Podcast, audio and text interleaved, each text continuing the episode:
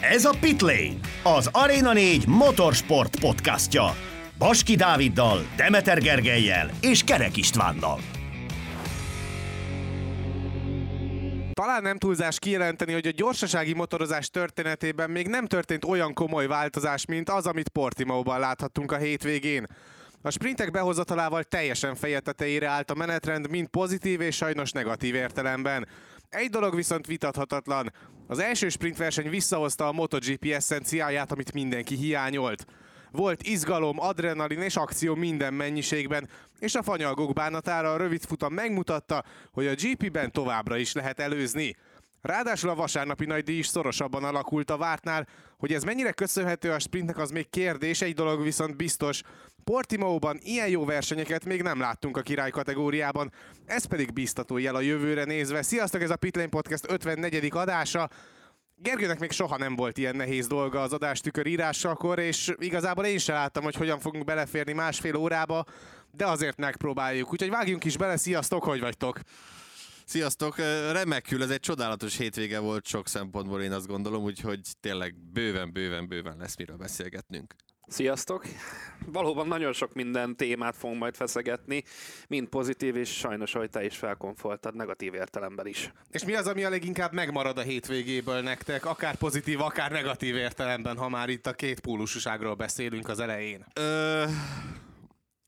Most próbálok finoman fogalmazni, hogy ne legyek túlságosan szemétláda. Úgy is el fog gurulni a gyógyszered, ezt már előre beharangoztad nekünk, úgyhogy ezen nem újon semmi Nekem sem. a főleg a külföldi sajtó nyígása, mm, remegése. remegése, igen, ezen a, tehát hogy mindegyik leírta, hogy ez a sprint, ez baromi jó volt, kurva jó volt, de hogy túlságosan káosz van, ez így nem jó, ez se jó, az se jó, amaz se jó, és a leg uh, szánalmasabb talán, amit, amit így lehet erre mondani szerintem, és én azt gondolom, hogy arra fogni, hogy a sprintek miatt lett négy sérült versenyző, és ugye ezután a hétvége után, azt szerintem nonsens. Tehát, hogy ha most megnézzük mindegyik balesetet, akkor egyetlen egy történt a sprinten, az összes többi vagy edzésen történt, vagy, vagy ugye a nagy versenyen, amikor már kezd kiütötte Oliveirát. Úgyhogy nem igazán tudom ezt felfogni, hogy amikor éveken át azt hangoztatjuk, hogy hangoztatják, bocsánat, hogy kell valami változást, valahogy fel kell rázni ezt a történetet, majd amikor megtörténik, miért így történik meg, miért nem úgy történik meg, ez így nem lesz jó, az úgy nem lesz jó, és tendenciákról beszélgetni már egyetlen egy hétvége után, tendenciákról beszélgetni, szerintem az teljesen, teljesen hülyeség. Ha úgy állunk majd mondjuk három hétvége után, hogy tényleg mindegyiken megsérült négy-öt versenyző, Szerintem egyébként erre nem sok esélyt látok, mert majd kifejtjük azt is, hogy szerintem, szerintünk mi miatt van, volt ez a sok sérülés, de hogy ha úgy állunk majd tényleg több verseny után, hogy, hogy ez, ez, ez tényleg minden hétvégén megtörténik, akkor beszélgessünk tendenciákról. Addig ezt hagyjuk ezt a hülyeséget. Addig én azt gondolom, hogy ez, ez más dolgoknak az összetevőiből állt össze ez a sok sérülés. Én folytatnám a sort inkább valami pozitívummal. Nekem, ami megmaradt, az Millernek a teljesítménye az egész hétvégét. Az Ausztrál vonaton nincsen fél, nincsen nem, fél. Az, na, na, na, na, na. Te egész hétvégén azt mondtad, hogy úristen, mit művel Miller, ahogy én is, tehát ez most nem olyan vonat, hogy én fölültem az, az Ausztrál vonatra, tényleg nagyon jól ment. Azzal a KTM-mel, amit egy héttel ezelőtt azt mondtuk, hogy fogalmunk sincs, hogy hol áll, és hogy az egykörös tempójuk az rosszabb, mint a versenytempójuk, hát ez most elég acélosan meg lett cáfolva, legalábbis ezen a hétvégén, úgyhogy én inkább ilyen pozitívumokkal érkeztem. Én nem tudom, hogy honnan fogjam meg, pozitív vagy negatív oldalra. De negatív szoktál lenni úgyis mindig, úgyhogy jöhet Nem, hát te is a negatív oldaláról fogtad meg. Um, én egy picit az aklatottságot, illetve az egész hétvégének azt a nagyon feszes ritmusát emelném ki, ami így igazából mindenki számára szerintem új volt akár szerkesztőként, nézőként, kommentátorként egyaránt, mert mert igazából sok minden olyan dolog történt, amit így nem tudtunk, hogy, hogy mit számoljunk, mire várjunk, és mit várjunk ezektől a, a napoktól. Szerintem baromi jó volt az első hétvége. Ennél jobbat nem nagyon tudom, hogy lehetne kívánni, mert amit láttunk rövid versenyen, nagy versenyen egyaránt igazából végig feszült és versenyképes volt igazából mindenki. Nyilván a sprintben még inkább összeszűkültek az események, de erről majd beszélünk részletesebben.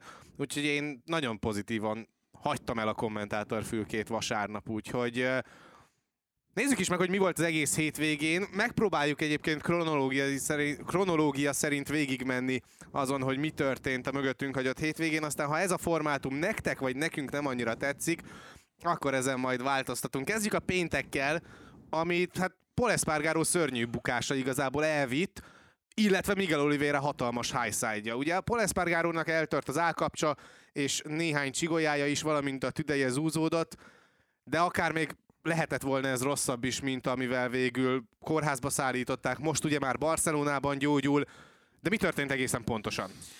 Hát egészen pontosan az történt, hogy a hideg gumikon ugye próbált elindulni egy gyors körre Paul Espargaro, és ugye Luca Marini ott ment valahol a közelében, és Luca Marini szerint egyszerűen túl sok hátsó féket próbált használni Paul Espargaro, emiatt bicsaklott meg ennyire a motornak a, a hátulja. Maga a bukás egyébként talán annyira nem lett volna vészes, ami miatt ez sokkal komolyabb lett, mint, mint az végül, tehát hogy mint az, az, amit az abból kiindult, hogy ugye, ahogy leesett a motorról, az még nem tűnt annyira durvának, nyilván az is kemény volt, de hogy az volt az igazán rossz dolog, és amit rossz volt látni, az az, hogy a, ugye ilyen tesco megoldással sikerült javítani félig meddig a, a kavicságyakat, amik továbbra is inkább kőágyaknak nevezhetők szerintem, ami azt jelenti, hogy a, az ívekhez közelebbi részre tettek sódert, de azt is úgy, hogy tehát csak így szimplán ráfektették az már alatta lévő kövekre, és hát ez nem sikerült, ne, nem volt túlságosan jó megoldás. Az, ami látható a felvételekből, az az, hogy hát ott azokon a részeken, ahol látszik, hogy ez az új letett kavicságy rész van, ott elkezd lassulni Paul Espargaro, de amint átér a nagy köves részre, utána látszik, hogy tovább gyorsul, és mint egy ronybaba dobálja össze-vissza jó ö, szerencsétlen. Illetve amikor becsapódik, akkor ugye egy, először csak egy kamerálásból láttuk, ahonnan még az is benne volt így első ránézésre, hogy még a motor is teribe találta, de hál' Istennek ez, ez végül nem történt meg. Hogy miért ilyen Tesco-s megoldással sikerült javítani ezeket a kavicságyakat, azt továbbra se értem, mert hogy a két héttel ezelőtti MotoGP tesztem volt ugye ebből az első balhé, vagyis hát a legelső balhé már a 2020-ban, amikor először ide jött a MotoGP, már akkor is mondták a versenyzők, hogy ezek a kavicságyak, ezek nem jók, tehát ezek, ezeket valamit csinálni kell vele. De most ugye a teszten ugye Dijan Antonio bukott egy akkorát, hogy ki is kellett hagynia egy napot itt Portimaóban, és emiatt mm, döntöttek emellett a javítás mellett, ami hát inkább ilyen tehát amikor az artériás vérzést sebb tapasszal próbálod elállítani, az, az nem, nem feltétlenül a legjobb megoldás, ezt most láthattuk ebben az esetben is. Ugye azt azért hozzá kell tenni, hogy ez a második edzésen történt, ami a délutáni programnak a része volt. És e, csúszott is a program, több dolog miatt is, de a legnagyobb dolog az az áramszünet volt, amiatt a pályán valamiért létrejött. Hát egyedül emiatt csúszott a program. Hát emiatt uh, csúszott leginkább a program. A lényeg az, hogy uh, délután uh, annyira lehűlt már a pálya, addigra, mert ugye azért mégiscsak március közepel vége felé járunk, és hiába Portugáliában járunk, azért annyira meleg nem volt. És annyira lehűlt a pálya, hogy ezekkel a hideg abroncsokkal, a hideg pályán egyszerűen elúszott Paul Espargaro alatt a motor. És az a kő, hogy miért nem lett cserélve.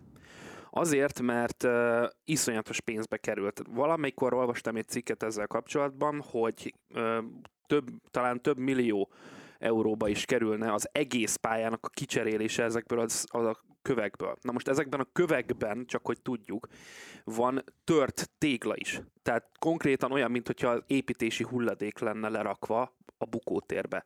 Ez, ez olyan, mintha elesnél, és borotva pengéken csúsznál tovább a, a, a, az esést követően. Ami egyértelműen szét fogja darálni a testedet. Tehát nem normális ez a dolog. A kövek mérete amúgy 8 és 20 mm közé esik. Na most ezt honnan lehet ennyire tudni? Például volt banyájának, azt hiszem tavaly, de nem akarok ö, hülyeséget mondani, egy bukása, miután bevitte a versenyfelügyelőkhöz ezeket a köveket, és mutatta, hogy nézzétek, ezeken esünk el. Ezekhez képest, amik a kis Dun- Dunakavicsok, még ahhoz is kisebbekhez képest, ilyeneken esünk el. Gondoljátok, hogy ez, ez, ez rendben van, ez oké? Okay? És egy héttel ugye a verseny hétvégét el megelőzően volt a Portimao teszt, ahogy Geri is mondta, elesett Dijan Antonio, elesett Aleix Espargaro, mind a kettőnek sérülése volt, és nem tudták a tesztet teljes egészében végigcsinálni. És már akkor jelezték, és Aleix Espargaro azt mondta, hogy ő többet már nem szól, ő már eleget szólt az elmúlt négy évben, sose hallgattak rá. Loris Capirossi pedig azt mondta, hogy meg lesz oldva egy héten belül a történet. Na mondjuk, hagyjuk már ezt. Hogy csinálod meg azt, hogy egy 4-5 km hosszúságú pályán fogod, és az összes kanyarnak a bukóterében, ami nem aszfaltozott, kicseréled ezt a sziklás követ egy mély, finom, nagyon, porszerű ha nagyon akarták volna, meg tudták volna csinálni. Tehát Hát, de az- erről van szó. Így nyilván az a nagyobb baj, és ezt mondták a versenyzők is, hogy amikor mentek ugye körbe-körbe a pályabejáráson, akkor nem látták azt, hogy egy idő után véget ér ez az újfajta kavics, és utána jön a régi rossz, hanem hagyták ugye megtévesztették őket gyakorlatilag, hogy ameddig ugye pont, hogy elláttak, akkor azt látták, hogy jó, ez, ez itt jó. Csak utána hogy nem láttak, ne, nem néztek messzebbre, és akkor látták volna, hogy azok a kavicsok a régiek még mindig ott vannak. Mert egyébként, ami tökéletesen látszott, hogy például kamerákról teljesen jól lehetett látni, hogy hol ért véget az új kavics, és hol kezdődött a régi kő. Igen. És ez a Igen, és ugye probléma. annyira az új kavics nem lassította le a versenyzőket általában Semennyire. a bukótérben, hogy ne kerüljenek oda a régi verzióra, és ezért is volt, hogy rettenetesen gyorsan csapódott be ugye Paul Espargaro is a Igen, korlátba, ami nem Airfence volt, hanem korlát, és akár itt át is köthetünk egy másik kérdéskörre, hogy miért nem volt ott egyáltalán Airfence. Az ezt akartam. igen, nem korlát volt, hanem volt előtte gumibála, és egy ilyen...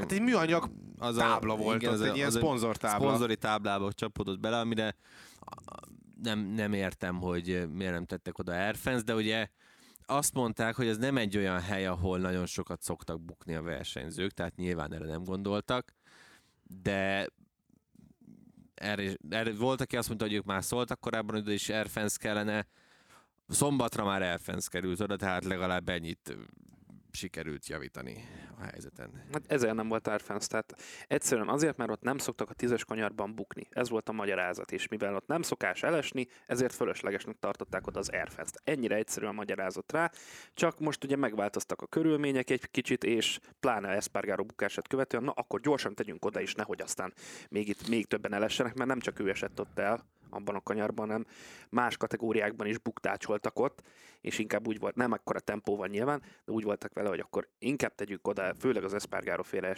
követően, tehát, de ez már, ez, ez már tényleg egy raktapasz a sebre. Ez nem, nem ez a megoldás, de mindegy most már. Ugye Bányája mondta azt, hogy nem voltak eléggé körültekintőek akkor, amikor a versenyzői igazításon, illetve a Safety Commissionben beszéltek erről. Nyilván azért itt a, a versenyzők is próbálták valamilyen szinten azért saját magukra venni, hogy ez, ez részben a mi hibánk is, hogy nem teszünk meg mindent azért, hogy, hogy a lehetőleg biztonságosabb körülmények között versenyezzünk, aztán végül is megoldódott a probléma. Csak tényleg az a gond, hogy kellett egy ilyen nagy bukás ahhoz, hogy, hogy biztonságosabbá tegyék a pályát Hát összességében. ez, ez, ez mindig igaz, sajnos a, a, a MotoGP-re, hogy inkább sokszor reagálnak, mint hogy megelőzzenek. Vagy még nem is reagálnak. Vagy- Vagy, vagy- ugye itt a vagy piros sokszor- zászló használata kapcsán, Igen. vagy éppen nem használata kapcsán, de majd erről is szerintem beszélünk később. Maradjunk még egy kicsit Paul Espargarónál. Ugye azt már mondtam, hogy Barcelonában van most már, a tervekhez képest korábban el tudták szállítani Spanyolországba, Portugáliából, de mikor térhet vajon vissza? Azt tudjuk, hogy a következő hétvégén biztos nem lesz itt, és egyelőre ez az egyetlen fix. Hát a katalán rádiónak adott egy interjút Aleix Espargaro, amiben azt mondta, hogy pont ma is lesz egy műtétje, tehát ezt kedden vesszük fel, ma is lesz egy műtétje mm, Polnak, a tesójának, illetve posztolt is egyet, hogy a tesója egy rohadt nagy főnök még mindig, és sokkal erősebb, mint a Hulk, úgyhogy senki ne aggódjon, minden rendben lesz. De Aleix Espargaro is mondta, hogy ez egy hosszabb, hosszabb kihagyás lehet. Én reálisan azt mondanám, hogy a következő, hát nem is tudom, tehát Argentína ö, és, ö, és Austin szerintem esélyételen, tehát Austinra visszatérni azért is necces, mert ugye ez az egyik legfizikálisabb pályája az egész ö, naptárnak. Április 30-a Spanyolország, az még azért az elég közel van, az egy hónap. Szerintem én legalábbis azt gondolom, hogy a francia nagydíj is necces, azért az május 14, az csak másfél hónap. Engem nem lepne meg, hogyha csak Mugello-ban június elején látnánk újra egyébként uh, Paul Espargarót. Tehát szerintem ennyi kihagyás simán benne van. Azért ezek komoly sérülések, tehát amit uh, hozzá kell tenni, tényleg már egy műtéten azt hiszem túl van, most akkor most lesz egy második műtétje is tehát ezzel nem szabad uh, itt, itt szórakozni. Uh, főleg ugye nyilván a csigolya sérüléssel, meg hát azért az a, gondolom az áll, állkapocs törés sem lehet a, a legkellemesebb.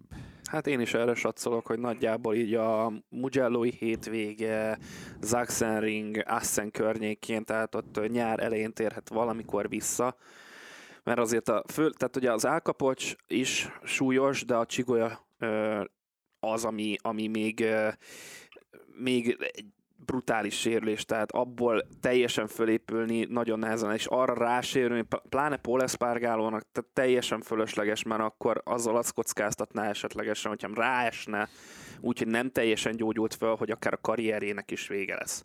Tehát annak nincs értelme, hogy nagyon erőltesse most ezt a történetet, úgyhogy a teljes felépülést kell neki választani, a én véleményem szerint, hogyha ez most még június végére sem jön össze, akkor sincsen dráma, júliusban van Kazasztán, utána Pont pedig ezt egy nagy akartam szünet. mondani, hogy én azon se lennék meglepődve, Hogyha a nyári szünet hogyha után... mondjuk a nyári szünetig ezt nem erőltetné Paul Espargaro. Nyilván attól is függ, hogy hogyan alakul a felépülése. Azt nem tudom, Gergő, te lehet, hogy többet olvastál arról, hogy hogy a, a tüdeje mennyire sérült meg Paul Espargarónak, mert az pedig tényleg egy olyan dolog, amivel nem nagyon tudnak mit kezdeni külsőleg, tehát mivel Hát persze, zúzódott, az is- saját maga regenerációja által tud csak gyógyulni. Igen, de ugye erre mondták, hogy intubálni nem kellett egyszer sem, tehát hogy ez egy jó hír ilyen szempontból, hogy ezzel nem kellett ilyen szempontból beleavatkozni, de természetesen hát az is egy elég komoly sérülés. Itt mondjuk a legutoljára már ezt nem említették annyira komolynak, ugye a legutolsó ilyen Tech 3-as kommunikációban sem, tehát gondolom az majd regenerálódik, de szerintem a, a, a csigolya miatt lesz a leghosszabb ö, kiesése. Ja, azt se tudjuk, hogy hány csigolyája tört, legalábbis én nem olvastam arról, hogy neki most pontosan megmondták volna, hogy mennyi lett eltörve. Úgyhogy nem tudjuk még pontosan a sérülés mértékét, Hát, de Törést nem írtak, csak annyit, hogy sérülés, tehát lehet, hogy Igen. csak így zúzódott. A pénteket tehát az esések és a bukások vitték el, ugye Olivérának is volt nem sokkal később, mint ahol Paul Espargaro elesett egy óriási highside A szombat viszont a meglepetésekről és a felülteljesítésekről szólt. Mark Márquez volt az, aki leginkább elvitte a sót. Talán az ő teljesítménye volt a legváratlanabb, mert a Hondának az állapota a szezont megelőzően, az, els, az előző néhány héten egyá, egyaránt azt engedte előrevetíteni, hogy itt ez a Honda nem lesz versenyképes, ehhez képest Mark Márquez futott egy pályacsúcsot a Q1-ben, aztán pedig futott egy pályacsúcsot a Q2-ben, amivel végül a pole pozíciót is meg tudta szerezni a két versenyre. Hát ismét zseniálisan csinálta, én azt gondolom, ezt a részét a hétvégének legalábbis. A szombatja az hibátlan volt. Igen, a szombatja az, az gyakorlatilag hibátlan volt. Mm, sokan kritizálják, és mondjuk ezt sem feltétlenül értem, hogy miért húzzák meg Mark Marquez-t, miért hagyják ezt neki, amikor időmérő van, akkor nem azt nézed, hogy ki jön mögötte. Tehát az tulajdonképpen leszarod. Neked az a fontos, hogy te minél gyorsabb kört tudj összerakni, és minél jobb eredményt érj el. Az, hogy most mögötted jön-e valaki, vagy nem, azzal nem tudsz mit kezdeni. Tehát, hogy ez olyan dolog, hogy ez nincsen tiltva a szabálykönyvben, ha nem megy neked, nem üt meg, stb. stb. stb., akkor igazából nem nagyon tudnak vele mit kezdeni. Ezt Márquez zseniálisan csinálja, szerintem nincs a mezőnyben még egy olyan versenyző, aki ebben ennyire, ennyire jó lenne. Ugye az e, a Q1-ben Mir mögött teljesítette a gyorsköreit, a, a Q2-ben pedig azt, amivel megnyert az időmérőt, az pedig Enea Bastianini mögött, úgyhogy gondolom őt nem dicsérték meg ugye Bastianinit ezért a teljesítményért. Hát jó, de pont ez az, hogy Bastianini is ment De a saját ez az, időmérőjét, tehát, hogy... tehát ilyenkor nem azt nézed, hogy jó, akkor mennyit, hány centivel van mögötted Persze, a hogy másik. jaj, jaj, jaj, jön Márkez, akkor félreállok, hogy ne... Vagy elveszem, és kimegyek a hosszú körre, vagy az aszfaltozott És bukótérre. teszem hozzá, hogy Márk Márkez pont az a fajta, aki ugyanúgy menne veled. Tehát ezt láthattuk többször is, mikor ezt csinálta, hogy ha kinéz egy embert, akiről azt gondolja, hogy őt érdemes követni, akkor azt fogja követni. Tehát ezt láthattuk, hogy amikor Bányájával csinálta ezt, akkor Bányáját követte végig. A Quartararo-t is a hétvége korábbi szakaszában Igen. is. Igen, tehát hogy ezek, ezek ilyen ügyes kis trükkök, amivel lehet javítani azon, hogy mondjuk egy, egy szarmotoron ülsz alapvetően. Hát nézd versenyzőként, hogy gondolkodsz? Lehető legjobbat akarod kihozni minden egyes hétvégébe, hogyha ezt így lehet ezzel a motorral, akkor így fogja megoldani. Tehát a más automotorsportokban is ne csináljuk már hogy nem próbálnak arra bazáriz, bazározni a, a versenyzők. Bazírozni. Bazírozni, bocsánat, versenyzők, hogy ö, ö, nem a szélárnyékában menjenek. Hát a Forma 1 is hányszor látunk ilyet. Hát, hiába DRS ide vagy oda, akkor is még húzatják magukat, amennyire csak lehet. A századok, tizedek, ezredek, azok rengeteget érnek, pláne a motorversenyben. Pláne akkor, amikor ugye minden hétvégén, vagy minden adásban elmondjuk azt, hogy mennyire közel vannak ugye összességében egymáshoz a versenyzők. Így van, így van, és persze nyilván ezt fogja csinálni egy Mark Marquez, hogy a, ha bármi, bármilyen követ meg kell mozgatni, akkor is meg fogja azt tenni minden egyes centimétert kihasznál a pályából. Mondjuk nyilván látszódott, hogy kiket próbál elsősorban maga elé csábítani, azok a Ducatisok voltak, mert a kanyartempójuk körülbelül ugyanolyan a Hondával nagyjából, tehát azt le tudja követni még mondjuk tudásból, hogyha a motor nem is képes rá. Az egyenesben nem tud mit csinálni tudásból, tehát ott a motor erőre hagyatkozhat csak és kizárólag, ott pedig a Ducati a legjobb papíron. Úgyhogy nyilván ezért ment leginkább Ducati szélárnyékában, és ezt kihasználta. Pont. Nincsen ezzel semmi probléma, nem a idő, időmérőn fognak amúgy pontokat osztogatni, hanem a sprint versenyen, meg a, a, a nagy díjon. Tehát nem feltétlenül ez határozza meg egy Én hétvégének. egyébként a- azt nem értem. amivel nincsen baj amúgy, hogy, hogy nyilván így próbál az első sorokban rajtolni, és hogy ez nagyon fontos, hogy minél előrébb rajtoljon, de nem ezért adják a pontokat. Szóval én azt nem értem, hogy csak azért, mert valakit Mark Márqueznek hívnak, miért nem csinálhatja ezt? Mert szerintem, hogyha Luca Marini csinálja ezt, ha Marco Bezzecchi hogy más is csinálja ezt ezt, csinálja. ha Fabio Quartararo csinálja ezt, a lőtéri kutya nem szól Ki, van, semmit. ki vannak, tehát ez a vasárnapi incidens is megmutatta, hogy az emberek mindig ki vannak hegyezve ö, alapvetően Márk Márkezre. Nyilván tett is azért, én nem mondom, hogy nem voltak hülye megmozdulásai, már elég sok, hogy, ö, hogy ezt az emberek így ugorjanak rá, de attól függetlenül az elvitathatatlan tőle, hogy ö, tényleg amit ő ezen a Hondán csinál, arra senki más nem képes. És pont ezt beszélgettük, mikor megszerezte ezt a pole pozíciót, hogyha ezt az embert, meg a körülötte lévő csapatot ö, egy Ducati köré összegyűjtenéd, szerintem szarrá vernék a mezőny. Azt mondjuk akár fel lehet hozni gondolatkísérletként, hogy nem is biztos, hogy szükséges lenne egy Ducati. Lehet, hogyha átülteted az Apriliára már akkor is, Vagy mert egy hogy egy sokkal látva, versenyképesebb sztori jön neki. De Márkeznek nem ez volt az egyetlen megmozdulása a hétvégén, vagy talán a legemlékezetesebb megmozdulása, ami inkább elvitte a vasárnapi sót, az sokkal inkább majd beszéd téma lesz. Viszont szombaton még megrendezték a történelem első sprint versenyét. Banyai nyerte, de ezt nagyban köszönhette azért Martin utolsó körös hibájának, és ez a hiba ez részben abból is fakad, hogy rövid távú versenyen is előjött az, ami Jorge Martinnál rendszeresen előjön akkor, hogyha be tudja egyáltalán fejezni a futamot, hogy az abroncsok elfogynak a végére, és elsősorban most a kemény első abroncsot fogyasztotta el teljesen Jorge Martin. Hát, szomorú voltam. A tökéletes tippem fél körön múlott ugye az első sprintre. Hát, nagyon-nagyon kár volt érte. Öm, nem vagyok benne biztos egyébként, ha nincs az a hiba, akkor, akkor bányája meg, tehát hogy akkor lehet, hogy akkor is megnyeri egyébként bányája. Igen, mert akkor a célegyenesre ráfordító kanyarból jobban fog tudni kigyorsítani, vagy jobban tudott volna kigyorsítani, és ott igen, pedig... Igen, igen, igen. Hát uh,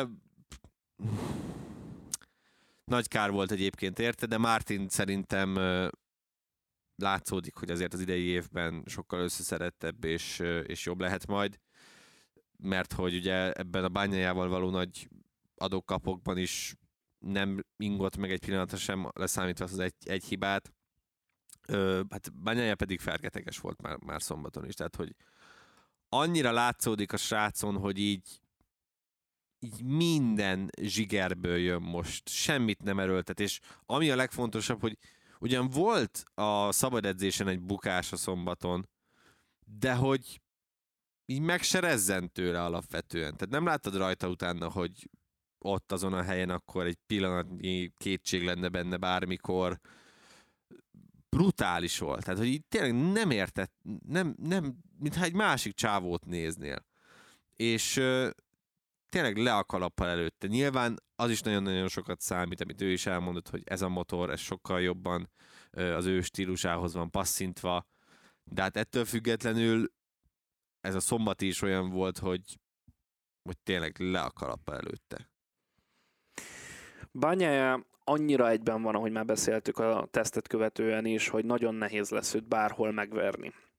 Nyilván neki is vannak nehéz, nehezebb versenypályai, Portimao pont nem azok közé tartozik, de amit ki kell emelni az, hogy mind a sprint versenyen, mind a nagy díjon nem teljesen sikerült úgy a rajtja, hogy ő szerette volna, nem volt tökéletes, és belekeveredett ott az rajtot követő kis csatákba. Nyilván ez benne van a rajtot követően, és még akkor sem redzen meg. Tehát nagyon keményen támadták őt az első métereken, és vissza tudta verni ezeket a támadásokat, és tudott szépen, okosan versenyezve előzni. Tehát fejben, nyilván a technika is nagyon sokat segít, de tényleg, ahogy Geri is mondta, fejben nagyon össze van rakva bányája, és én nem látom azt, hogy őt most bárki is meg fogja tudni szorongatni, és hogy kiessen ebből a ritmusból. Hogyha ilyen elő fog fordulni, azon nagyon meglepődnék. Előfordulhat természetesen, de nem látom azt jönni, hogy ez, ez bekövetkezik Azért most a bajnoki címet ne adjuk még ennyire gyorsan nem, oda. Nem, azt nem mondtam. De azt nem mondtam. De, De az első van. két verseny vannak, hétvégét így, mivel egymás után van, kevés reagálás vannak ideje azért van kihívók bárkinek. szép számmal, tehát az, az látszik, hogy azért lesznek itt emberek, akik erősnek tűnnek. Viszont tényleg itt még visszagondolva az előzőre, hogy itt az első két hétvégén viszont elviheti a pontoknak az igen magas százalékát, már csak azért is, mert tényleg lehet, hogy valamilyen szinten azért egy másik pálya jön, meg egy egészen más lebonyolítású hétvége, mint amit tavaly láttunk, úgyhogy abban nem biztos, hogy sokat kell ki, ki, majd kiindulni akkor, amikor már az argentinai díjról beszélünk, de itt azzal, hogy rövid átfutási idő van, kevés ideje van mindenkinek rendbe tenni magát, akár gyártói, akár csapat, akár versenyzői egyéni szinten, az mindenképpen Bányájának kedvez, mert olyan szintű lapjárása van, olyan szintű stabilitása van, amit itt a szezon elején már rögtön meg lehet alapozni, és ez többiek bugdácsolásának köszönhetően egy igen magas pont előnyre is váltódhat majd. Mark Márkezről megint kell beszélnünk, mert hogy a szombati napja az továbbra is kiváló volt. Dupla előzést is bemutatott, és így lett végül harmadik, meg persze Oliveira utolsó körös hibájának köszönhetően. Hát igen, ennyit a tényleg nem lehet előzni már a MotoGP-ben, az aero hibája, összeültető hibája, stb. stb. stb. Hát ez nagyon gyönyörűen cáfolt ez az egész sprint, és, és Márkez is, tehát hogy amiket ott húzott, az nyilván, tehát kemény előzéseket láthattunk, de ilyen nagyon felsziszenős pillanatra én nem emlékszem. Nyilván, amikor ugye Marini elesett és kiütötte Bastianit, ez egy másik kérdés, illetve miért sem értettem, hogy ott mit szeretett volna Quartararo ellen, de, de hogy kemény versenyzés volt, de alapvetően tehát tisztelték egymást a versenyzők. Én legalábbis azt láttam így kívülről. Üm, és Mark Márquez is tökéletesen kihasználta azt a pici hibát, amit csináltak előtte a többiek, és tényleg nagyon-nagyon összeszedett volt. Jó volt látni szombaton, hogy mennyire sikerült túl motoroznia azt a rossz Hondát, és azzal így, hát fogalmazhatunk úgy, hogy nyugodtan, hogy, hogy kompenzált alapvetően. Mark Marqueznek a szombati napja az Egyébként nagyon imádom, amikor volt. Dávid egy ilyen magvas gondolat után fújtat egyet, kimondja a versenyző nevét teljesen higgadtan, majd egy Nyer egy kis időt, nyer egy kis időt, igen, és akkor Igen. elkezdi. Igen, próbálok nem nagyon belelendőve elkezdeni mondatokat. Szóval Mark Marquez, ö, amikor a szombati napot végigkövettük, folyamatosan írkáltam nektek a cseten, Hát azt láttuk. Nem Meg voltam ő- dolgozni. meg voltam őrülve teljes egészében, tehát akkora élmény volt ezt látni, hogy ilyen versenyzés van a pályán egy ilyen rövid időintervallumban, mert mennyi volt időben, 20 perc nagyjából az egész verseny. És ö, olyan élmény volt, amit, amit nagyon ritkán látni, és az, hogy tényleg az esélytelenebbek, akiket teljesen leírtunk a szezont megelőzően jó formán, technikai szempontból is képesek voltak olyat produkálni, amire egyáltalán nem számítottunk, és Mark Marquez még rá tudott verni Jack Millernek is a teljesítményére, akit azért szintén az egekig magasztaltunk azon a, a szombati napon, úgyhogy tényleg le a kalappal előtte, csak nagyon sajnálom, hogy ezt a vasárnap beárnyékolta. Jack Miller. Brutális volt az egész hétvégén. És tényleg, hogyha Márquez nem lett volna, akkor ő lett volna az egész hétvége legnagyobb meglepetése, de a szombatén mindenképpen szintén. Gergőnek viszont nem, nem ül jól a tippe, Na, tippje egyenlőre, mert Igen, hogy gondoltam, hogy gondolkoztam rajta, hogy érjem-e be az adástükörbe, akkor hogy én mondom el, tehát vagy, hogy tök mindegy. vagy ne, de gondoltam, úgyis erőszeretettel dobjuk be egymást a busz alá, úgyhogy úgyis meg fog történni. Igen, az évcsalódása Jack Miller lesz, tippem egyelőre nem ül, de azért tegyük hozzá, hogy ez még csak az első hétvége volt, tehát ahogy mondtam, tendenciákról beszélni egyelőre nem nagyon lehet, de az kétségtelen, hogy a, a KTM hozott valamilyen újítást erre a Portimaoi versenyre. Senki nem tudja igazából, hogy, hogy mit, de valószínűleg valami elektronikai változtatás lehetett, mert hogy ugye ezzel küzdöttek a teszten is, és a, ott a kigurulások között írkálták újra a programokat az elektronikára. Úgyhogy most úgy tűnik, hogy a, a, annak a munkának a gyümölcse beérett, vagy ennyire működik ez az új, új hátsó szárny, nyilván nem. Ö, de, de alapvetően tényleg a KTM egy nagyon-nagyon pozitív meglepetés lett, és Miller is, tehát hogy az, ahogy ő azt a pénteki időt összerakta, azt úgy nem is értettem. Viszont ugye nyilván szombaton az időmérőn, tehát valamikor elő kell bújni a Jack Millernek, a Jack Millerből a Jack Millernek, tehát szombaton nyilván az időmérőn azért csak elbukta a, a, ezt a jó időt, mert egyébként ott is szerintem sokkal jobban végezhetett volna, de hát jött a, jött a bukás.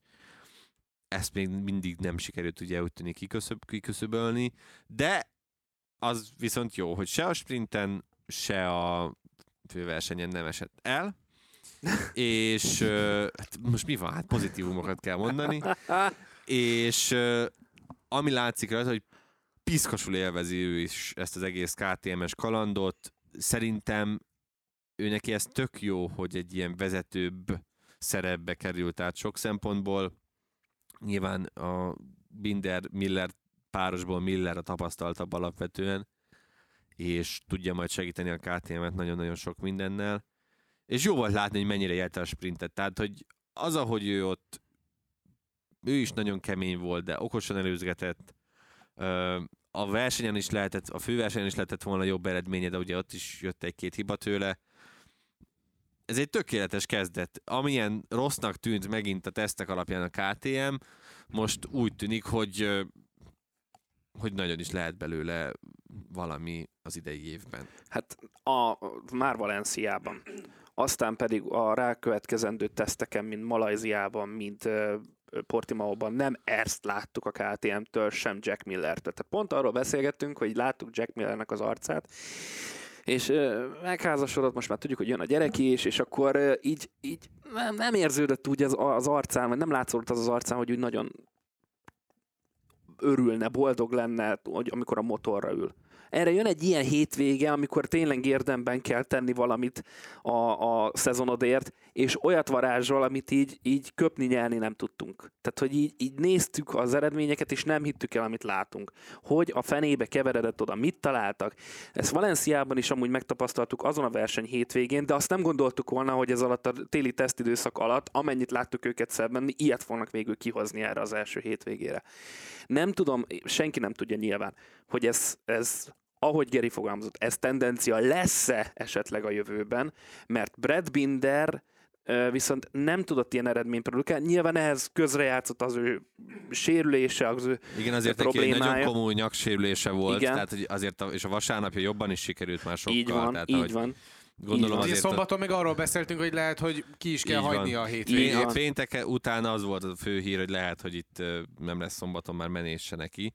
Ahhoz képest azért ő is elég acélos kis hétvégét zárt. És hát ugye, amit jósoltam viszont, hogy, hogy beárazhatja Millert, azért ez megtörtént, mert előtte végzett. Na jó, azért túlzás, hogy beárazta, de hogy azért csak előtte végzett. Hát igen, erős túlzás, mert végül így. de értem, mert úgy, úgy értve gondolod ezt szerintem ezt a dolgot, hogy a sérülése ellenére... Igen, a, tehát, hogy sérülten, sokkal hátrébről indulva is sikerült azért megelőznie végül Millert. Hát ott nagy volt az adok-kapok amúgy a fut, tehát ott egymást is előzgették folyamatosan, tehát én már attól féltem, amikor fogják egymást kiütni, mert volt, hogy tényleg egymást előzgették folyamatosan. Mondjuk ilyen Jack Milleres lett volna. Az igen. abszolút az lett volna, Bemutat, igen. bemutatkozó hétvégén, hogy akkor megjöttem, srácok.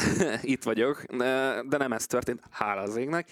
És az egyik legösszeszedettebb gyári csapat volt végül a vasárnapi napot nézve a KTM, úgyhogy le a kalappal előttük, tényleg nagyon jól összerakták végül ezt a csomagot, az utolsó pillanatban sikerült végül megtalálni a nyerő kombinációt, engem nagyon meglepett, hogy föltettek egy ilyen ö, hátsó szárny elemet, ezt a bazi nagy ö, ö, rombusz, vagy V alakú, nem Jó, is tudom, azért hogy a- esztetikusabb volt, mint amivel a Yamaha próbálkozott. A- a- a- Egyébként jó, jó pofán néz ki, tehát hogy ez még szerintem az elviselhető kategória, Millernek azért annyira nem tetszett, ő megmondta, hogy kibaszott csúnya. de hát mégis használt, hát működni, működik. Hát ez Figyelj, hogyha működik, én nem gondolnám, Maga a hogy KTM olyan... se egy olyan nagyon gyönyörű masina, azért ezt tegyük hozzá, tehát ö, A színre igen, viszont formára ott vannak ugye a ground effect hatás miatt ott az oldalborító elemek, hogy kicsit így dagítják a dolgot, így kövülti. Hát most próbálom finoman fogalmazni, de nem lehet. igen, kibeszéltük szerintem ebben nincs Igen, több. nekem ezzel kapcsolatban egyébként lenne egy kérdésem, hogy mindig minden egyes szezonnyitó után arról beszélünk, hogy Katarban máshogy kell értékelni a történéseket, mert hogy ez egy hosszú idő utáni új versenyhétvége, egy új szezon kezdete, kicsit kontextuson kívül kell értelmezni az eredményeket. Ez ugyanígy igaz egyébként azzal is, hogy most Európában indult a szezon. Tehát a, a szezon el- első verseny hétvégéjének a váratlansága és az új szezon pattanása az ugyanúgy megvolt ezen a hétvégén, vagy azért ebből már egy picit jobban lehet okoskodni a jövőre nézve. Szerintem azért ö, kell ezt is azért egy picit csillaggal kezelni. Egyrészt a pálya miatt. Azért Portimao egy olyan pálya, amihez hasonló nem nagyon van a, a naptárban. Tehát azért ezt be kell látni, hogy most így hirtelen, hát talán a, a Sachsenringen, de ugye az meg sokkal szűkösebb. Ott, tehát, hogy mindegy, szerintem az, ez egy, Portimao egy olyan pálya, amit egy picit nehéz megítélni. Nem is verseny, Ezért is- motorversenyzésre lettem ugye elsősorban építve. Ezért is nehéz, de ezt is mondták sokan, ugye, amikor itt a teszteket idehozták, hogy hát azért itt mondjuk az aeróra kitalálni, hogy akkor ez most jó lesz, nem jó lesz, stb. stb. stb. Az, az nem lesz egyszerű. Illetve ami miatt picit torz a kép, az az, hogy nyilván így, hogy itt voltak a tesztek is, már öt napot töltöttek itt a csapatok, emiatt pedig a különbségek sokkal ö, szűkebbek, kisebbek lettek, ö, mint amilyenek alapból lettek volna. Tehát, ahogy fogalmazott például, azt hiszem, talán Pekó Bányája mondta azt, hogy ö, mindenki baromi gyors volt. Ez látszódott az eredményekből is alapvetően. A... Szóval én azt gondolom, hogy egy picit helyén kell kezelni, de sokkal reálisabb képet ad, mint, mint Katar, mert nyilván Katar az éjszakai verseny miatt is, meg ott a sivatag közepén lévő körülmények miatt is szokott ilyen csillagos lenni. És olyan szempontból viszont rosszabb Portimao, hogy mivel ugye még picit mindenki rozsdás, hiába a tesztek és sok minden más. Nem, tehát itt ez a pálya jobban bünteti a hibákat, és emiatt is volt szerintem ennyi, ennyi sérülés, mert azért itt Portimaóban sok helyen láthatjuk, hogy szűkösebb a pálya, mint mondjuk Katarban. Azért Katarban nagyon széles maga az aszfaltsík is. Itt is nem feltétlenül szűkös, hanem nagyon sok hely van, ahol csak egy ív működik, és talán emiatt sem volt a legjobb ötlet ide hozni Portimaóba, mert itt az egyet hibázol a szezonkezdést, ha itt egyet hibázol, itt azért ez nagyon-nagyon csúnyán meg tud büntetni. Már csak azért is gondoltam, hogy behozom ezt a kérdéskört, mert azért Fábio Quartararo sok mindenben bízhatna, például abban, hogy ez csak egy kontextuson kívüli verseny hétvége volt, de sajnos azért szép lassan szembe jött a hétvége során az a várakozás, amit A valóság. mindenki előrevetített a Yamaha-val kapcsolatban, hogy Persze, nagyon szépen nézett ki az a második időeredmény a teszt utolsó napján, de összességében ez semmire se volt jó. A kvalifikációs tempója Quartararónak egyáltalán nem volt meg, a sprint versenyét pedig elrontotta a rajtelektronika hibája, illetve Joan Mir aztán, a vasárnapi futamról pedig majd beszélünk később. Quartararo és a Yamaha helyzete egészen katasztrofális még a Hondáéhoz képest is, mert ott azért, ahogy beszéltünk már, már tudott tény hatalmasat villantani. A Fábio Quartararo lényegében szóba se került, csak negatív értelemben. Tehát gyenge teljesítmény, nincs meg a... És, és az egész hétvégén, tehát egyetlen egy pozitív vagy kiemelkedő momentuma sem volt a, a, a franciának. Egyszerűen nem hát a tudsz pályán, pályán kívül igen, mikor nyilatkozgatott, azért ott mondott egy-két érdekeset. Jó, az egy másik történet, igen, de ettől függetlenül, amit a pályán mutatott, abból semmit nem tudtál pozitív ért- értelemben értékelni. De ez nem az ő problém, vagy nem az ő hibája, de az ő ö, ö, testbeszéde azért az megmutatta magát megint, csak amikor bejött és leült egyszerűen kis székébe, és latty. Tehát így beleolvadt az egészbe, és látszott rajta, hogy ez gyerekek egy szar. Nyilván a... Folytasd még nyugodtan. Nem, ennyi, ennyi az egész. Tehát, hogy e- e- ebből állt az ő egész hétvégé, a szenvedésből, és úgy nyilatkozott utána, hogy hát persze, a social média, a közösségi médiában, hogy hát persze, első hétvége, tudjuk, hogy nagyon nehéz, aztán csak pozitívan előre kell tekinteni, és itt és jó, hát akkor. Hát igen, ott már lehet szóltak neki, hogy most valamit írják ki, ami kicsit pozitívabb. Ö, nyilván a sprint, a sprintjét azért az ö, befolyásolta, hogy ott Mir meglökte, és akkor vissza is esett nagyon a mezőnyben. Hát a végére De- egész pontosan. De ugye már a startja sem volt az igazi, tehát ilyen rajt elektronikai problémákra panaszkodott utólag. Ö, ettől függetlenül nagyon látszik az, amit tehát mindenki egész tél alatt nyomta ezt a hú, hát micsoda top speedje van a Yamahának, Mhm. hú, de jó lesz, hú, végsebesség, na majd most aztán megmutatják, hogy mire is képesek. Ennyit jelent, semmit.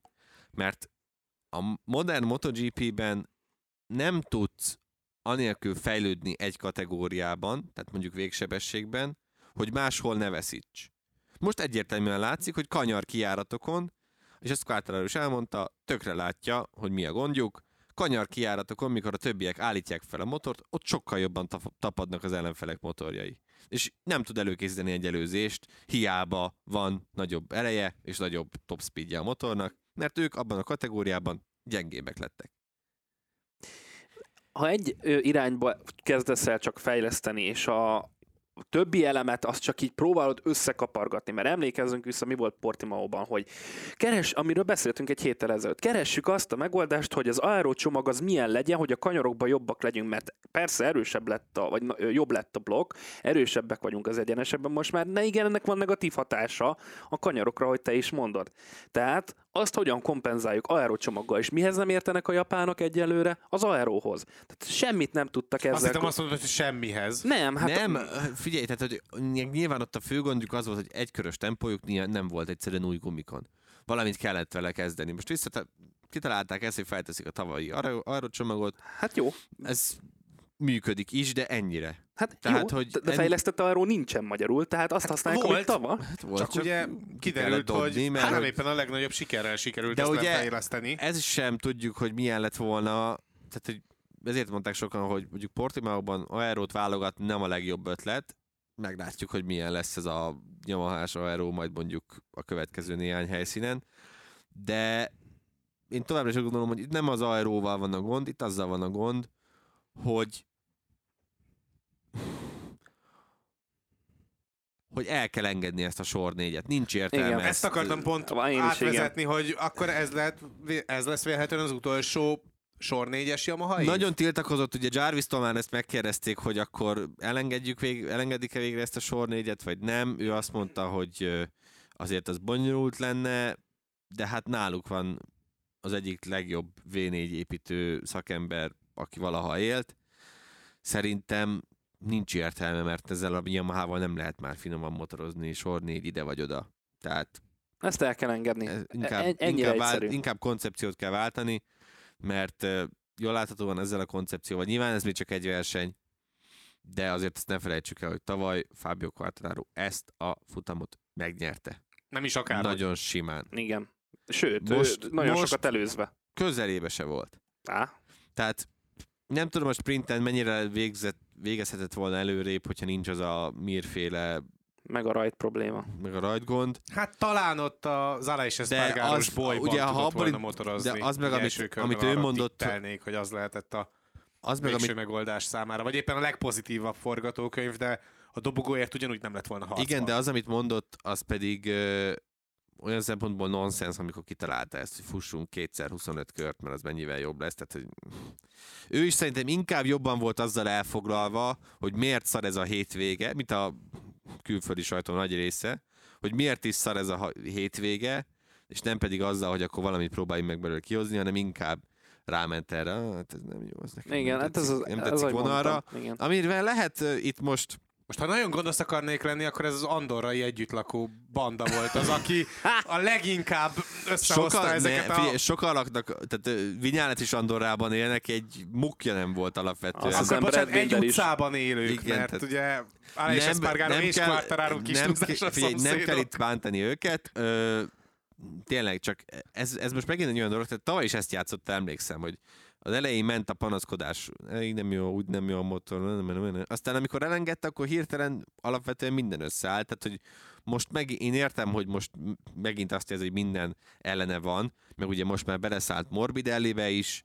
Ö, Mondjuk hogy- Morbidelli azért sokat tesz ezért. Hát Morbidelli, tehát neki a, a tökéletes ö, Morbidellis pillanat az, az időmérőn volt, amikor Alex Márquez tartotta fel, ha jól emlékszem. Tehát, hogy így Igen. annyira vakon van, teljesen gatya Morbidelli, hogy én nem tudom, hogy mi fogja megmenteni attól, hogy, hogy ahogy Robi mondta, hogy, hogy mondta Robi, azon nagyon röhögtem, hogy ezt úgy hívják, úgy hívják, hogy Superbike. irány a Jövőre superbike. a vagy- Superbike, igen, igen. irány a superbike.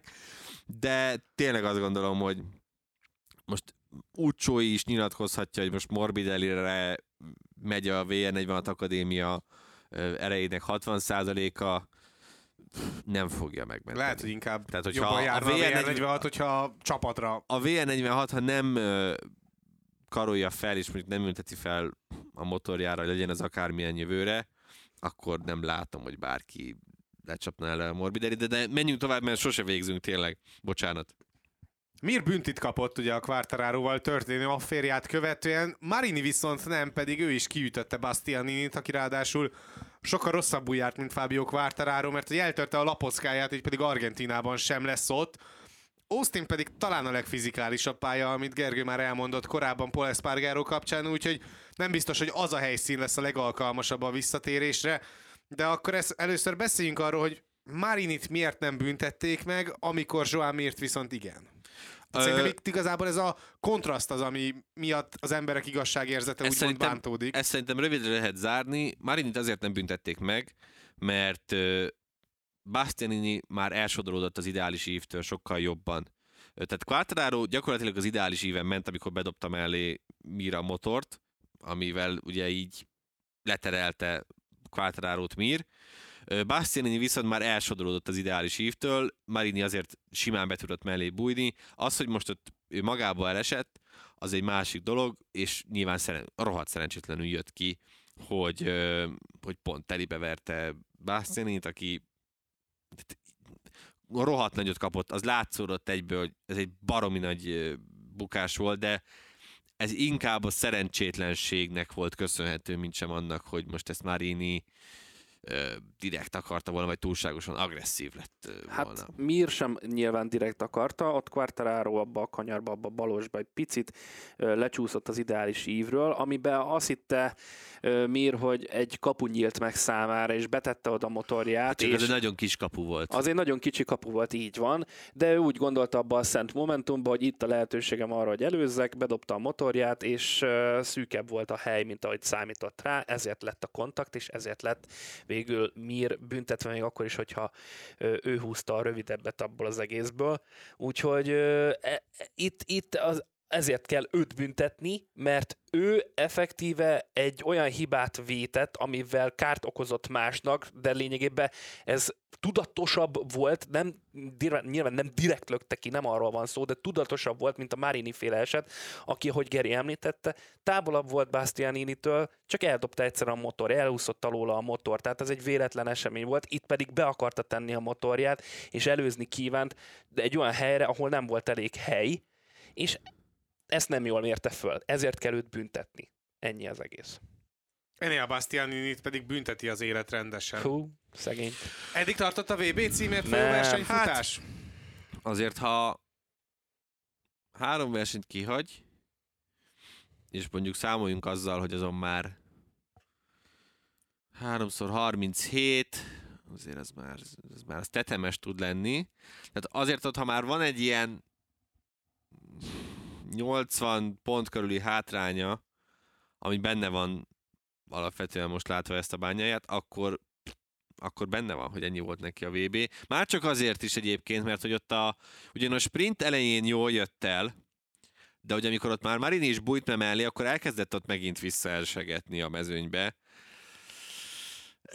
Szóval nem tudom, hogy ez a sprint továbbra is számomra ez kérdője, hogy mennyire fog neki összejönni illetve ez a lapocka sérülés és azért mire ebből felépül, az nem lesz, nem lesz egy kellemes dolog, de nyilván, tehát hogy a legrosszabb forgatókönyv volt ez, ahogy ahogy kezd, kezdte ezt a ezt az egész, egész gyári Ducatis pályafutást. Nyilván az se segít, hogy azért látszik, hogy tényleg most egy picit el, eltolódott bányája irányába a, a gyári Ducatinak a, a preferenciája abszolút jogos, hát nyilván a világbajnokot fogod támogatni, amiben csak lehet. Illetve, ahogy azt már mondtuk korábban is, ugye neki új a, a vezetőmérnöke, akivel ugye idő lesz, mire összeszokik. Ez most megint lassabb lesz ez a folyamat, szóval nem tudom. E, nagy, egyelőre nagyon-nagyon rosszul néz ki.